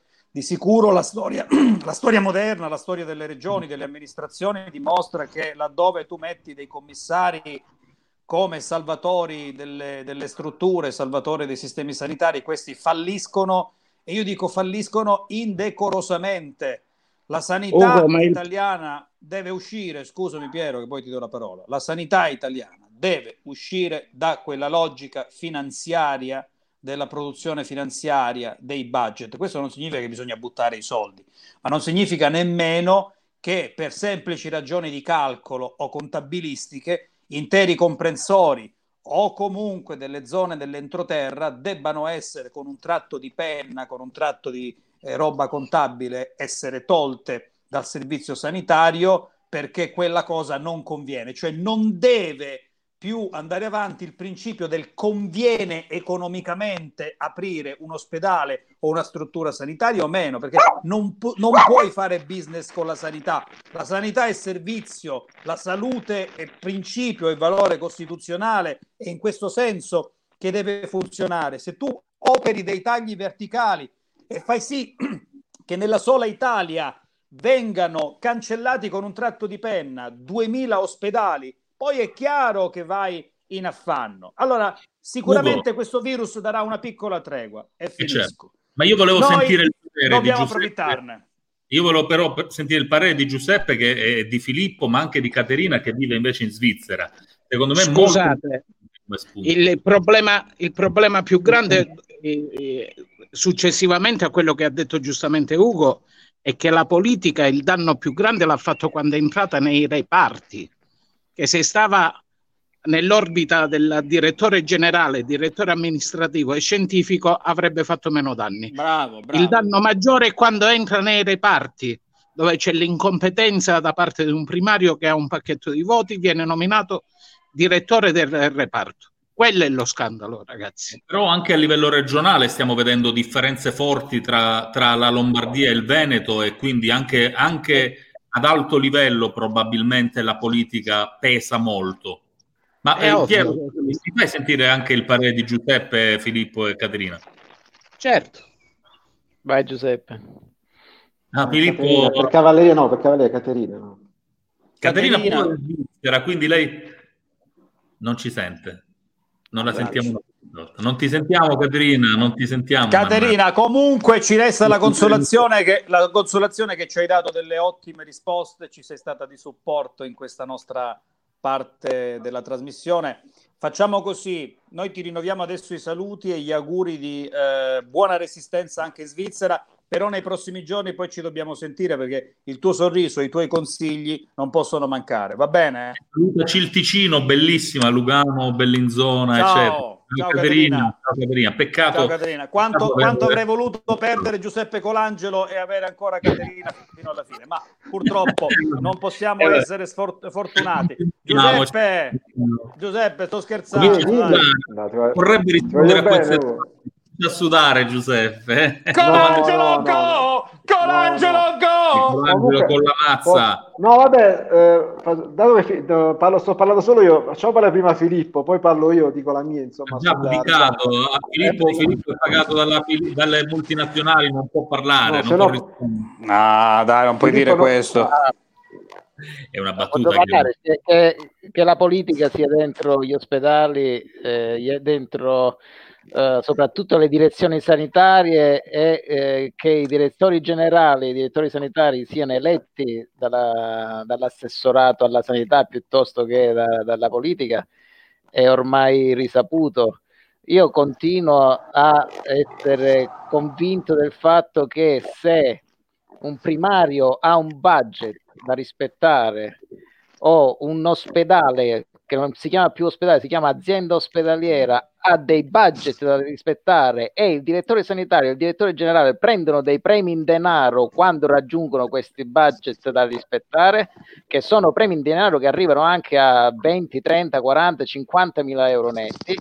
Bravo. Fino a, fino a quando avremo questa situazione, avremo direttori sanitari e direttori generali che tagliano spese dove possono tagliare, quindi eh, device, farmaceutica e personale, e magari, magari spendono dove possono aiutare eh, qualche amico dell'amico dell'amico. Eh, quindi è inutile poi andare nel particolare, ma la cosa più facile da tagliare sono il personale, i device e i farmaci, perché sono quelli più facili da monitorare e da tracciare.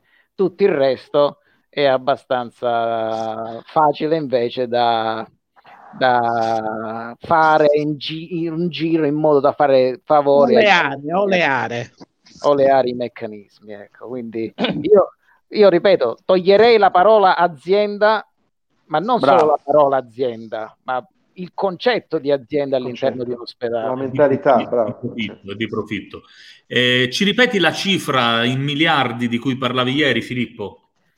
Sì, sì, sono 27 miliardi referenziati, nel senso che c'è il, eh, c'è il, report, eh, il report di Gimbe, che è una società scientifica che fa questi, questi calcoli, dice il budget sanitario nazionale è di 120 miliardi, 20 miliardi sono dedicati al- ai farmaci, e va bene, eh, poi ci sono, eh, ci sono delle voci che ammontano a 27 miliardi e tra queste voci, eh, queste 27 miliardi sono dovuti a abusi, a frodi, ad acquisto di materiale a prezzo più alto rispetto, molto più alto rispetto al prezzo di mercato e a corruzioni varie. Quindi non è una sovrastima o una sottostima, sono proprio Dati identificati precisi. 27 miliardi di euro, una manovra economica di un anno in un paese come l'Italia. Come l'Italia, sì. Giuseppe, come funziona la sanità in Campania, che non è, una- un- che non è uno Stato degli Stati Uniti, ma è una No, è- regione è- quasi confinante con la nostra? No, è, è il Sacro Campano Impero, voglio precisare. Bellissima questa. Eh no, anche perché nella, mh, quando tutte le imitazioni di De Luca mh, citano sempre questa, questa cosa, Sacro Campano Impero. No, allora io mi trovo, allora devo essere sincero, mi trovo mh, in una, vabbè, quando sono nella mia storia professionale ho fatto tanti anni, quasi, quasi otto anni in Veneto. E vabbè, comunque sono stato in ospedale che più che ospedali erano degli hotel dove si entrava e si usciva con il beige, proprio era molto, molto moderni. Poi vabbè, sono sceso giù in Campania e sono stato nell'azienda ospedaliera di Caserta, che era all'epoca, quando sono arrivato, era commissariata per note vicende legate alla mm, mafia locale, alla camorra. E vabbè, le differenze comunque ci sono. Eh, ora mi trovo alla, presso l'ASL di Salerno, che comunque eh, mi trovo in un ospedale che, con tutto il rispetto parlando, è un ospedale di frontiera, però ci sono tutte le, le specialità, eh, anche perché ci troviamo quasi al confine con la Basilicata, quindi per essere un ospedale come Polla, avere un servizio eh, di eh, odontostomatologia, di un reparto di oculistica, otorino, neurologia, un servizio di dialisi, cioè eh, non è, non è cosa da poco. Quindi devo essere sincero, mi trovo in una, in una bella realtà. Purtroppo nel sud le realtà sono le realtà, quelle, quelle buone, quelle sane, dal punto di vista sanitario, sono a macchia di leopardo rispetto invece uh, uh, al nord.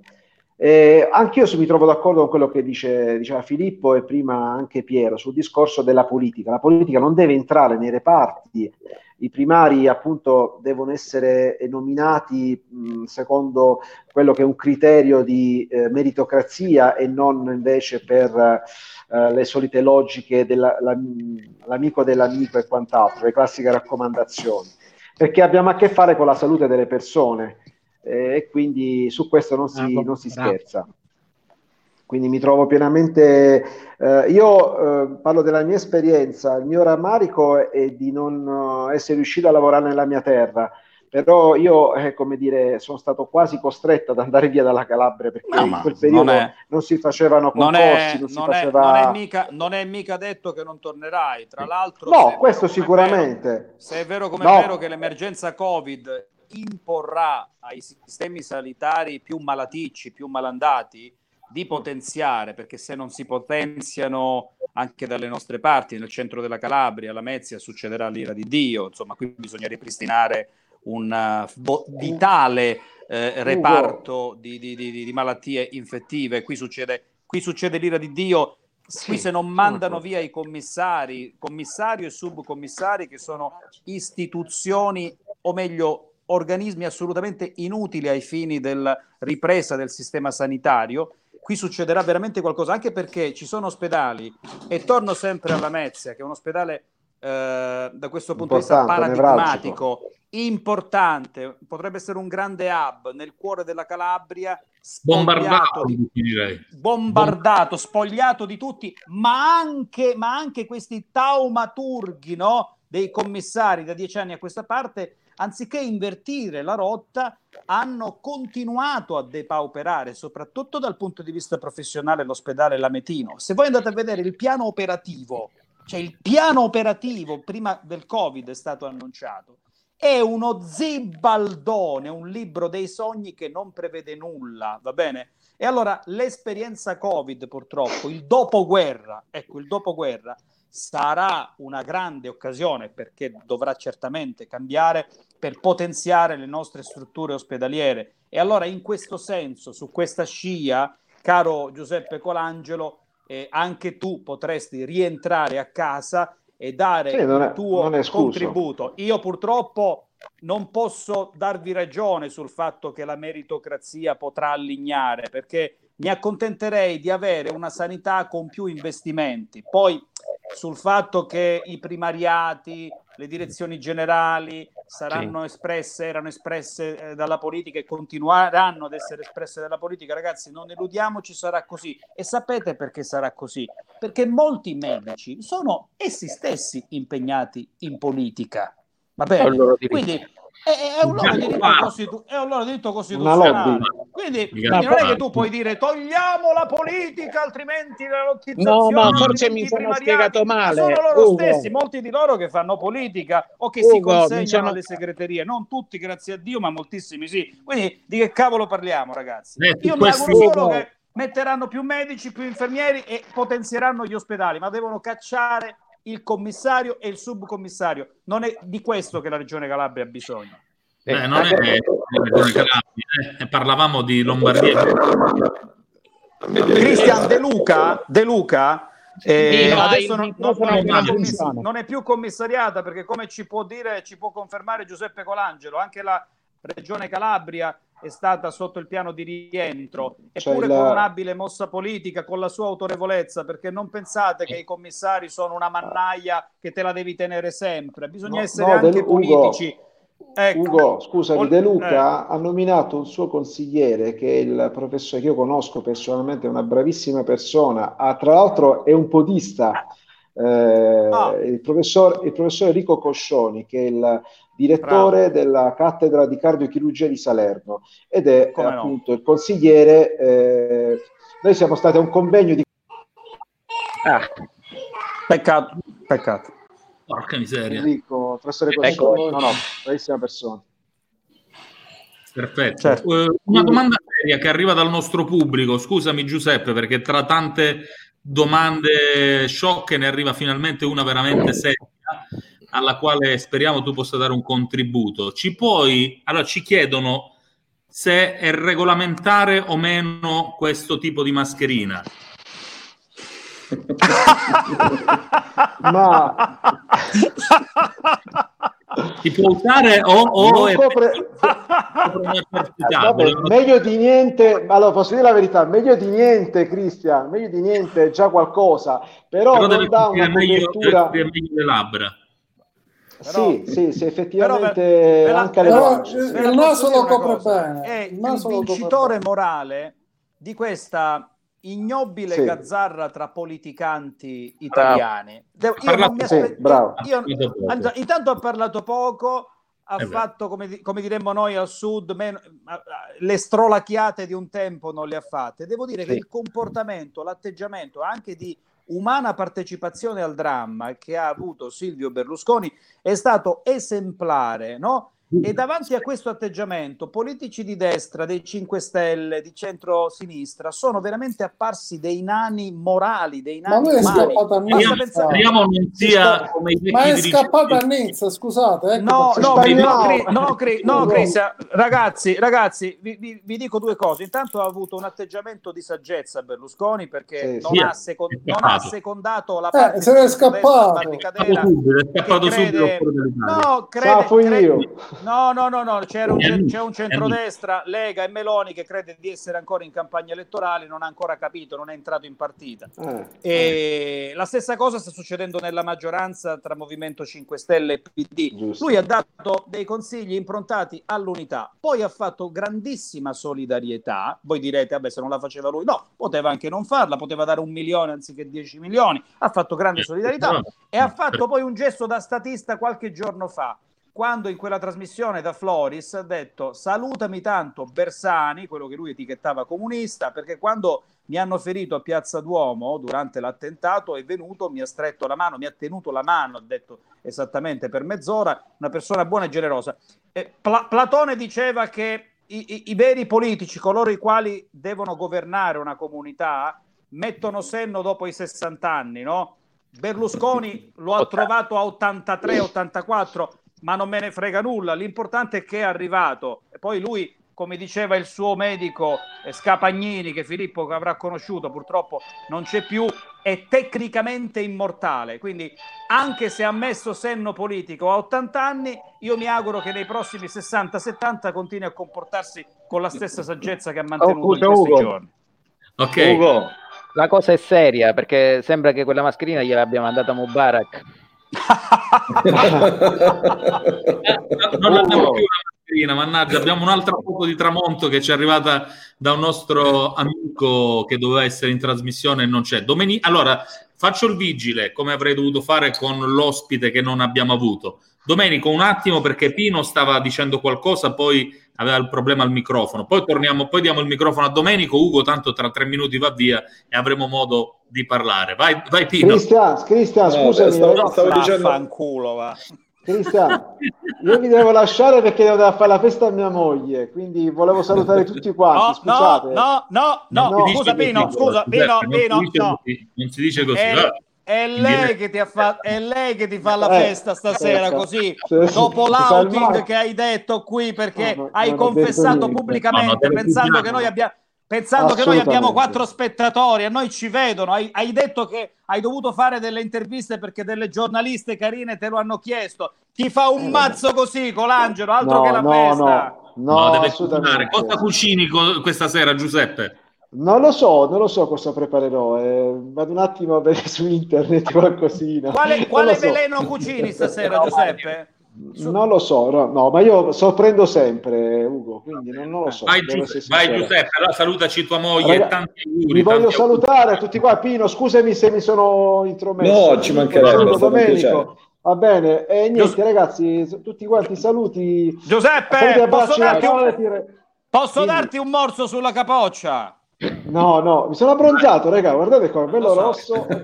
Ieri un il attimo di liberiamo la sedia, eh? Ah, Ciao ragazzi, ciao ragazzi. Ciao. Con noi. Vieni domani a trovarci, avremo Domani questo- sì. Va Eh, bene, il- come no? il divo, il divo, il il divo, divo, il divo, il divo, il divo. Non Ma- lo ma- Ciao, ciao, ciao, ho cacciato proprio di malo, in malo modo. Ugo, guarda l'orologio, Ugo, che mi sa che devi scappare, ti suona l'allarme. Ugo. Senti, oggi posso rimanere di più. Oggi posso no, rimanere no. di più, ti è. Vai via che dobbiamo parlare anche noi. Perché quando, tu non sai che quando vai via, ti conviene andarti a vedere i podcast, quando vai via, tutti parlano male di te, No, Ugo. Te- te la no, posso parlare male io di alcune persone con grande affetto, ma ci sono delle persone che dovrebbero essere con noi, tra cui questo che ci ha mandato. Bravo. Ma perché E non vengono? Fanno i fighetti o altro? Che vado a Hanno prenderli paura, a calci, vanno a prenderli a calci a uno a uno. Poi domani facciamo anche i nomi. Perché queste persone, che peraltro sono nella nostra chat, non partecipano a diretta al dia- Fanno i fighetti, non vogliono sporcarsi con la nostra plebe o altro? Dimmelo tu, Altro. Cristian. Altro, Perché altro. sei interista.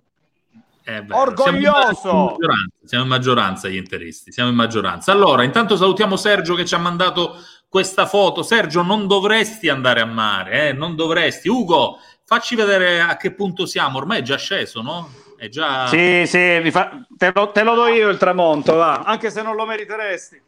Ma, ma- ma hai, visto, hai visto questa foto? È incredibile. C'è questo effetto in questi giorni con questi cristalli eh, vabbè. nel cielo. Senti, Cri- se- Vediamo, no, vediamo. ecco qua. Eh beh, Ecco guarda, qua. l'abbiamo beccato proprio, l'abbiamo beccato Raggio Verde, Raggio Verde in diretta dal divano. Guarda, guarda che bello, ragazzi, mamma mia. Ma quando torneremo? Mannaggia, Io, io se non tolgono il lockdown il 3, il 4 comunque sarò a mare ad allenarmi per la traversata dello stretto insieme a Filippo. Vai. Assolutamente, assolutamente. Va bene.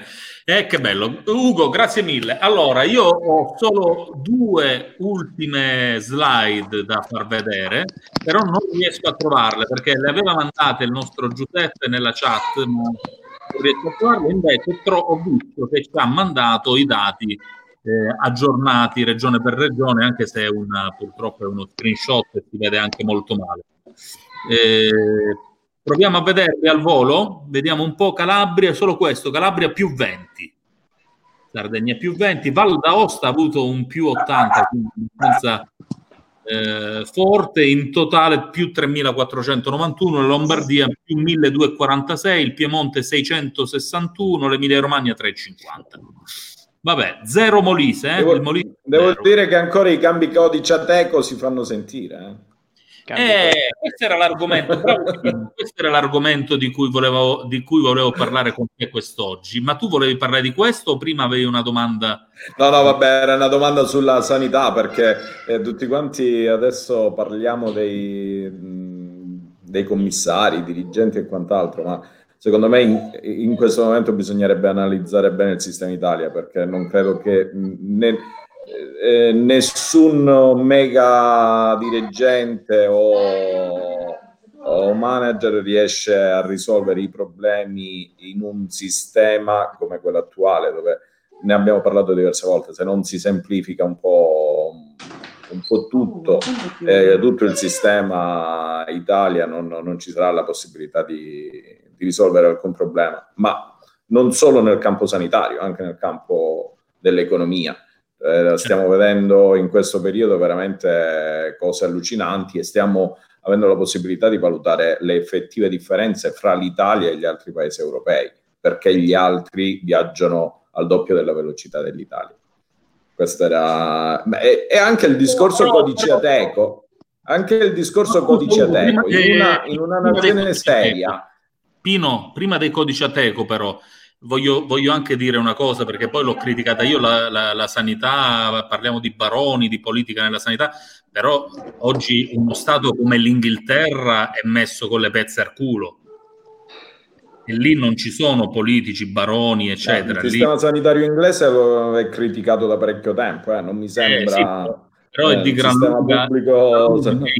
è di gran lunga meglio, ti garantisco. Io ci sono stato anche, è di gran lunga, di gran lunga più organizzato. Poi ogni, ogni sistema ha i suoi strutturalmente. Di, dici Filippo, Filippo lo conosce, lo conosce Sì. meglio.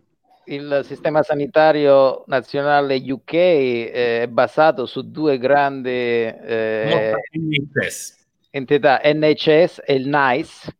Qualsiasi cosa è valutato tramite una cosa che si chiama ICER, cioè l'incremento del costo eh, che comporta un intervento sul, sulla, sanit- sulla economia del paese. Quindi se io ti devo dare eh, un farmaco, ti devo operare, devo valutare prima se questo farmaco, questo intervento mi costa tanto. Se mi costa tanto, io, non, io stato inglese non te lo do. È interessante. Questo, Questo è... E c'è stato un caso, un farmaco per la fibrosi cistica, che è una malattia purtroppo degenerativa con una sopravvivenza media di 18 anni, eh, farmaco rivoluzionario, farmaco che ti consente di avere la malattia senza essere malato e loro hanno fatto proprio quel discorso. Non te lo diamo perché, perché c'è l'ICER, insomma. Ma in quel caso uno può, diciamo, non lo so, trovare altri sanità privata? Sanità Cioè, privata. È un po', non è come l'America che devi pagare per forza prima, lì c'è, c'è- c'è un tetto di spesa, insomma. Sì, c'è la sanità privata, ma Altrimenti zero, in Inghilterra c'è un tetto di spesa e poi devi rivolgerti alla sanità È un privata. po' un ibrido. Cristian, ho mandato un articolo fresco fresco, è uscito adesso e riprende quella situazione di cui abbiamo parlato qualche giorno fa quando abbiamo sentito il servizio sulla RAI sulla Mezia, poi abbiamo letto una smentita un po' isterica secondo me di un direttore sanitario. E oggi c'è questo servizio, questa inchiesta della collega Alessia Truzzolillo che secondo me ha fatto un bel pezzo su, sulla Mezia che eh, non è, voglio dire, non, non parliamo di Lamezia perché siamo affe- affi- affetti da localismo, ma perché costituisce l'emblema dei grandi ospedali depauperati e sacrificati sull'altare del contabilismo e a volte anche dell'inefficienza amministrativa. Quindi ve lo Sapete- consiglio perché è molto serio questo pezzo. Quanti eh. di voi sanno che alla Mezia Terme c'è il centro di riferimento regionale per la cura della fibrosi cistica? Sì, io lo, so. Io lo sapevo questo, sì. Hanno reso la vita impossibile a quei bravissimi Sì. medici e bravissimi operatori sanitari che lavorano in quel centro. E La perché vita- l'hanno resa impossibile, Filippo? Spiega, eh, continua la frase perché è interessante. Perché lo, lo dovevano Perché va alla smantellare Mezia. Perché alla Mezia? Perché alla Mezia? e quindi tutto quello che è alla Mezia Appunto, deve lo, lo dovevano smantellare, c'è stata tutta una lotta. Trasferito a Catanzaro. Diciamolo Sono- senza... a un certo punto sono rimasti senza fisioterapisti che sono fondamentali per eh, la fibrosi cistica, sono rimasti senza personale medico, da quattro che sono partiti sono rimasti in due, poi se n'è andato anche il primario per disperazione. Io eh, so che loro acquisiscono materiale grazie all'intervento e alla solidarietà di alcune associazioni, di alcune di alcuni enti di Lamezia Terme che hanno a cuore questo reparto, ma non arriva un euro per quanto riguarda la gestione. È un centro di riferimento regionale per la fibrosi cistica, vuol dire che da Reggio Calabria, da Cosenza, da tutta la Calabria vengono alla Lamezia Terme a curarsi i pazienti. Sì, l'altra volta ho seguito una protesta da parte loro, insomma. È una delle grandi, tragica. Delle grandi vergogne della città di Lamezia, depredata, depredata da questa città quasi gemella.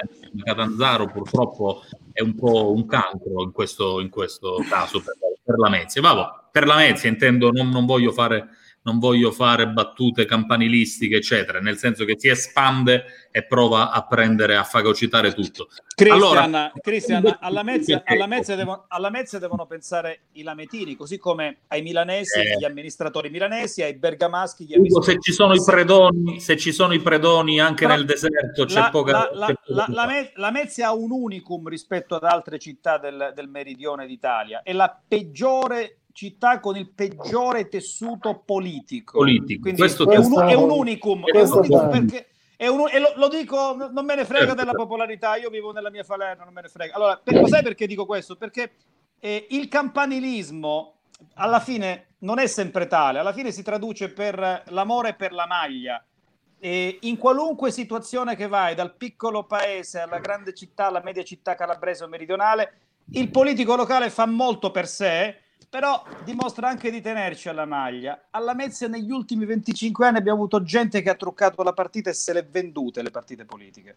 E questo Anche è storia. 25, è vero. Da sempre, storia. da sempre. E abbiamo, e- e abbiamo i risultati che, che ci meritiamo, insomma, Esatto. per aver eletto per tanti La Mezia, anni. me- la eh, Mezia merita diverse tesi in sociologia o in sociologia della politica, del consenso, perché è un unicum da questo punto di vista orrendo, di gente che non ha giocato per l'amore della maglia. Assolutamente. Allora, parliamo ora invece di un argomento aperto ieri, 19.40, su questo chiuderei poi in realtà. Si è toccato ieri, Ugo, questo argomento mh, relativo alle aziende che hanno cambiato i codici Ateco, cioè il codice relativo alla loro attività, per poter continuare a lavorare nonostante il DPCR. Tino, su questo avevi qualcosa da dirci? Ora ti passo la parola e giuro che non ti interrompiamo. No, ma figurati. Eh, È una- un- la classica furbata. Mi, mi dispiace che questa furbata venga dall'area più industrializzata del paese, eh, perché il codice Ateco negli anni scorsi eh, i consulenti, i commercialisti un pochino più scaltri lo studiavano in modo tale da poter eh, sfruttare la possibilità di eh, dover eh, in- aderire a degli studi di settore più vantaggiosi. Quindi, che ne so, uno che faceva riparazione di computer, magari eh, aveva il codice Ateco, faccio esempi banali, come assis- altri servizi all'informatica, che poteva essere più o meno vantaggioso. Oggi eh, in questa situazione c'è stato un boom di cambio codice Ateco perché molti di questi non erano inclusi nella lista che il governo aveva emanato come attività Spie- spieghiamo, ai più giovani, eh, Quindi spieghiamo ai più giovani di due una, o sono stati furbi prima o sono stati furbi adesso, però se sono stati furbi eh, eh, o, pri- o per prima o per adesso andrebbero sanzionati. Pino, Pino, vuoi spiegare ai più giovani che cos'è il codice Ateco? Ai più giovani, a quelli che non masticano imprese. codice Ateco è praticamente quando un'azienda apre la, la propria partita IVA, dichiara il settore di attività eh, nel quale va ad operare, ci sono dei codici stabiliti eh, dalla norma nella quale sono, sono specificati questi settori. Però essendo molto, diciamo, eh, interpretabili, eh, ci sono eh, una, una stessa attività potrebbe operare facendo lo stesso lavoro con decine di codici Ateco diversi. Quindi eh, in- io mm, sarò noioso, ma ripeto, in uno stato dove è tutto così complicato, viene reso volontariamente complicato, anche in queste situazioni diventa difficile, se non impossibile, poter garantire il rispetto delle, delle norme, perché ognuno eh, si ingegna per eh, bypassare, bypassare la norma in- a proprio piacimento. Il classico fatta la legge trovato l'inganno. Fatta la legge trovato Oh, l'inganno. sto- sì, sto- ma sto- questa, sto questa chiamando- qua è al- alquanto eh, fantastica perché in, in una settimana eh, migliaia di aziende che cambiano codice Ateco doveva destare qualche sospetto. Sto chiamando il mio parrucchiere per chiedergli di cambiare il codice Ateco che mi devo fare i capelli. Certo, Ecco, bravo, fai cambiare. Può, può cambiare e fare il supermarket. eh, in Beh, potrebbe a fare il veterinario e quindi in quel caso fa Tostare, la tostare posatura. i Il fisioterapista. Chiudiamo con Domenichino. No, Chiudiamo no, a proposito di parrucchiere, dico, ma è, è vera questa cosa che sono sparite il 90% delle bionde in Italia? Si dice così, si dice sparito il 90% delle bionde, non, non ci sono più. Giuseppe Donato in redazione sa dirci qualcosa sui due contagiati a San Mazzeo di Conflenti? È uno, è uno, al momento è uno. Ah, Uno. Al era- momento è Non, uno. arriva- non arrivano buone notizie. No, non arrivano siano- buone notizie perché- voci. No, no, no. È certo, è garantito che c'è questo qua ed è un anziano, un signore che ahimè era già ammalato, aveva altre patologie. Ah. Eh, Ragazzi, la brutta notizia è proprio quella, lui non usciva, quindi non che sia- Esatto, esattamente. Il problema che non è solo il problema circoscritto là, ma è ovunque. L'aveva detto, non ricordo quale eh, sindaco, non ricordo chi, eh, sta eh, la Pasqua ha rovinato perché ha aumentato, eh, ci sono stati furbetti che hanno fatto assembramenti, si sono visti, no, qui non ti sentiamo. Eh, Stavo- commentavo, eh, commentavo eh, interamente, lo pagano assolutamente. eh no, paghiamo noi, cioè non è che Eh, lo so, lo so, lo so, lo so. Si tutti. paga, si paga tutti, ma è così, Eh. bisogna rispettarla. Avranno fatto la Pasquetta dove? A Pietre Bianche probabilmente. Spernuzzata. La spernuzzata. Ragazzi, non so, una nota soltanto. Avete visto? Questo era l'articolo di prima, la Mezia pronto soccorso al collasso. E mi è venuto così distinto guardare la pubblicità sulla destra. Guardate cosa si pubblicizza ai tempi del coronavirus. Non ci sono più i soliti computer, le, le bionde. Aspettate, lo rimando. Ecco, guardate, questo è l'articolo e il banner sulla destra. Eh, mascherine, guanti, cappellini imbottiti qua con, la- con il plexiglass, eccetera. Veramente, veramente la vita, la vita sarà Solo diversa. io ho, le donne sexy, eh, non so come. Solo tu, solo tu. Io, io sono 20 minuti. Sono 20 minuti che sto cercando sta parola, me la fate chiedere per favore perché non ho capito. Ugo, non riesco proprio a capire quella parola che hai detto prima, la sto cercando su internet ma non la trovo. Non so se ti riferivi a, a Salvini, quella depapetato là, com'è che era? De, depape- de- depapetete. Depauperato. Depa- Che parola detto? Depauperato, depauperato del papete, dal papete. È stato Dal papete. depauperato dal papete, Salvini, bravo. Non lo No, ieri ha firmato, non, sa, non sappiamo cosa. L'avete visto ieri che ha, fir- Che ha firmato una cosa con la penna rossa, non si sa cosa, perché poi un giornalista chiedeva scusa, dice, in Regione Lombardia non hai nessun incarico, però ha firmato con la penna rossa. no? Va bene, eh, ha, firmato, ha firmato. No, io scu- scusate, chiudiamo con questo articolo.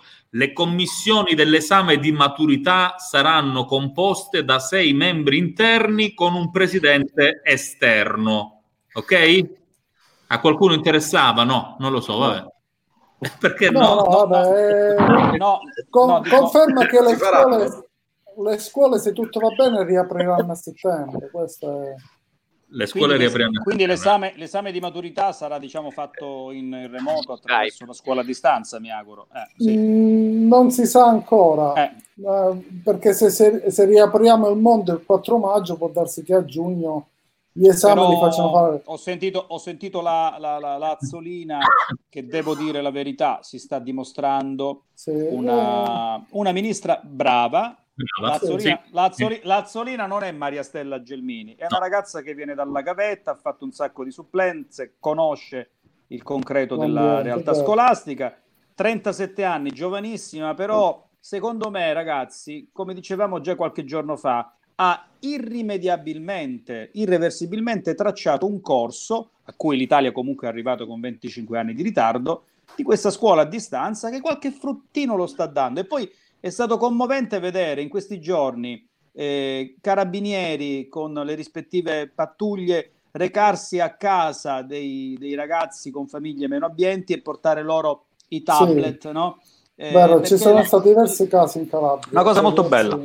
Il problema, il problema è molto più strutturale, bisogna veramente lavorarci da qui a settembre perché altrimenti la scuola insomma, avrà serie difficoltà. Ugo, non è un problema di tablet, è un problema di linee, è un problema di professori Sì. ancora preparati, non pronti a gestire 25, 27 Però- persone, software. Però non- quel, quel poco, quel poco di know-how, io lo vedo anche a casa, no? familiari che insegnano, insomma. però quel Però- poco di know-how, Christian, che è stato messo da parte o meglio accumulato, deve essere valorizzato perché se adesso noi, eh, magari adesso a settembre quando apriranno le scuole, eh, tutta questa esperienza viene dilapidata, eh, è peccato. Invece secondo me la scuola ha preso una bella Eh. via. Guarda che ora si stanno, ecco, pure io si stanno mettendo cioè, in carreggiata. Sto vedendo che mol- molte scuole stanno. eh, il liceo Campanella ha fatto la- l'assemblea d'istituto.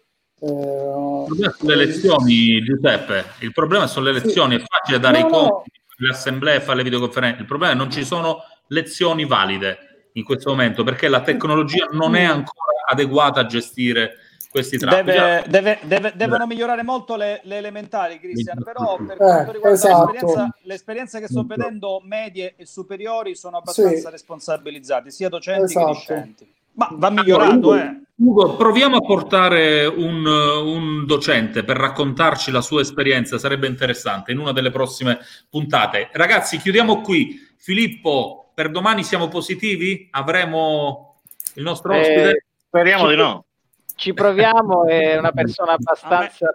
Potete capire che è una persona abbastanza incasinata in questo Certamente, certamente. Se mi, date, se mi date poi nella chat privata l'orario in cui verosimilmente dovrebbe arrivare eh, il professor Ascerto da noi, eh, io mi regolo con l'orario eh, da dare a Fabio Macagnino, che è un gran bravo rocker calabrese che domani potrebbe presentare Unplugged in, in esclusiva, in diretta, il suo ultimo eh, singolo. Eh, andate a trovare Fabio Macagnino su YouTube e vedrete che è davvero un grandissimo dovevamo, artista dovevamo averlo, dovevamo averlo ieri e poi proprio per gli altri ospiti è saltata. Va bene, grazie mille ragazzi, grazie a Ugo, grazie ai nostri ospiti di oggi che sono stati eh, Giuseppe e Caterina, grazie a Filippo, Pino, Nino, Pierino, Domenichino, Giuseppe, dimentico qualcuno, Filippo naturalmente e chiudiamo con... Menuzzo, non so se lo. E Giuseppe? Nino, Nino, non so se l'hai salutato. Certo, certo, l'ho salutato. Allora, abbiamo parlato delle commissioni dell'esame di maturità che saranno composte da sei membri interni con un presidente esterno e quindi il nostro autore più smart, cioè Giuseppe dalla messiterme.it, ci ha suggerito questo splendido video da Antenna Sud. Ciao a tutti, a domani! Ora però ogni volta mi date il microfono sbagliato perché con questo io mi confondo e- e tendo a metterlo in bocca, non a parlarci dentro. Mi dovete dare quello che si, si applica qui, è più comodo.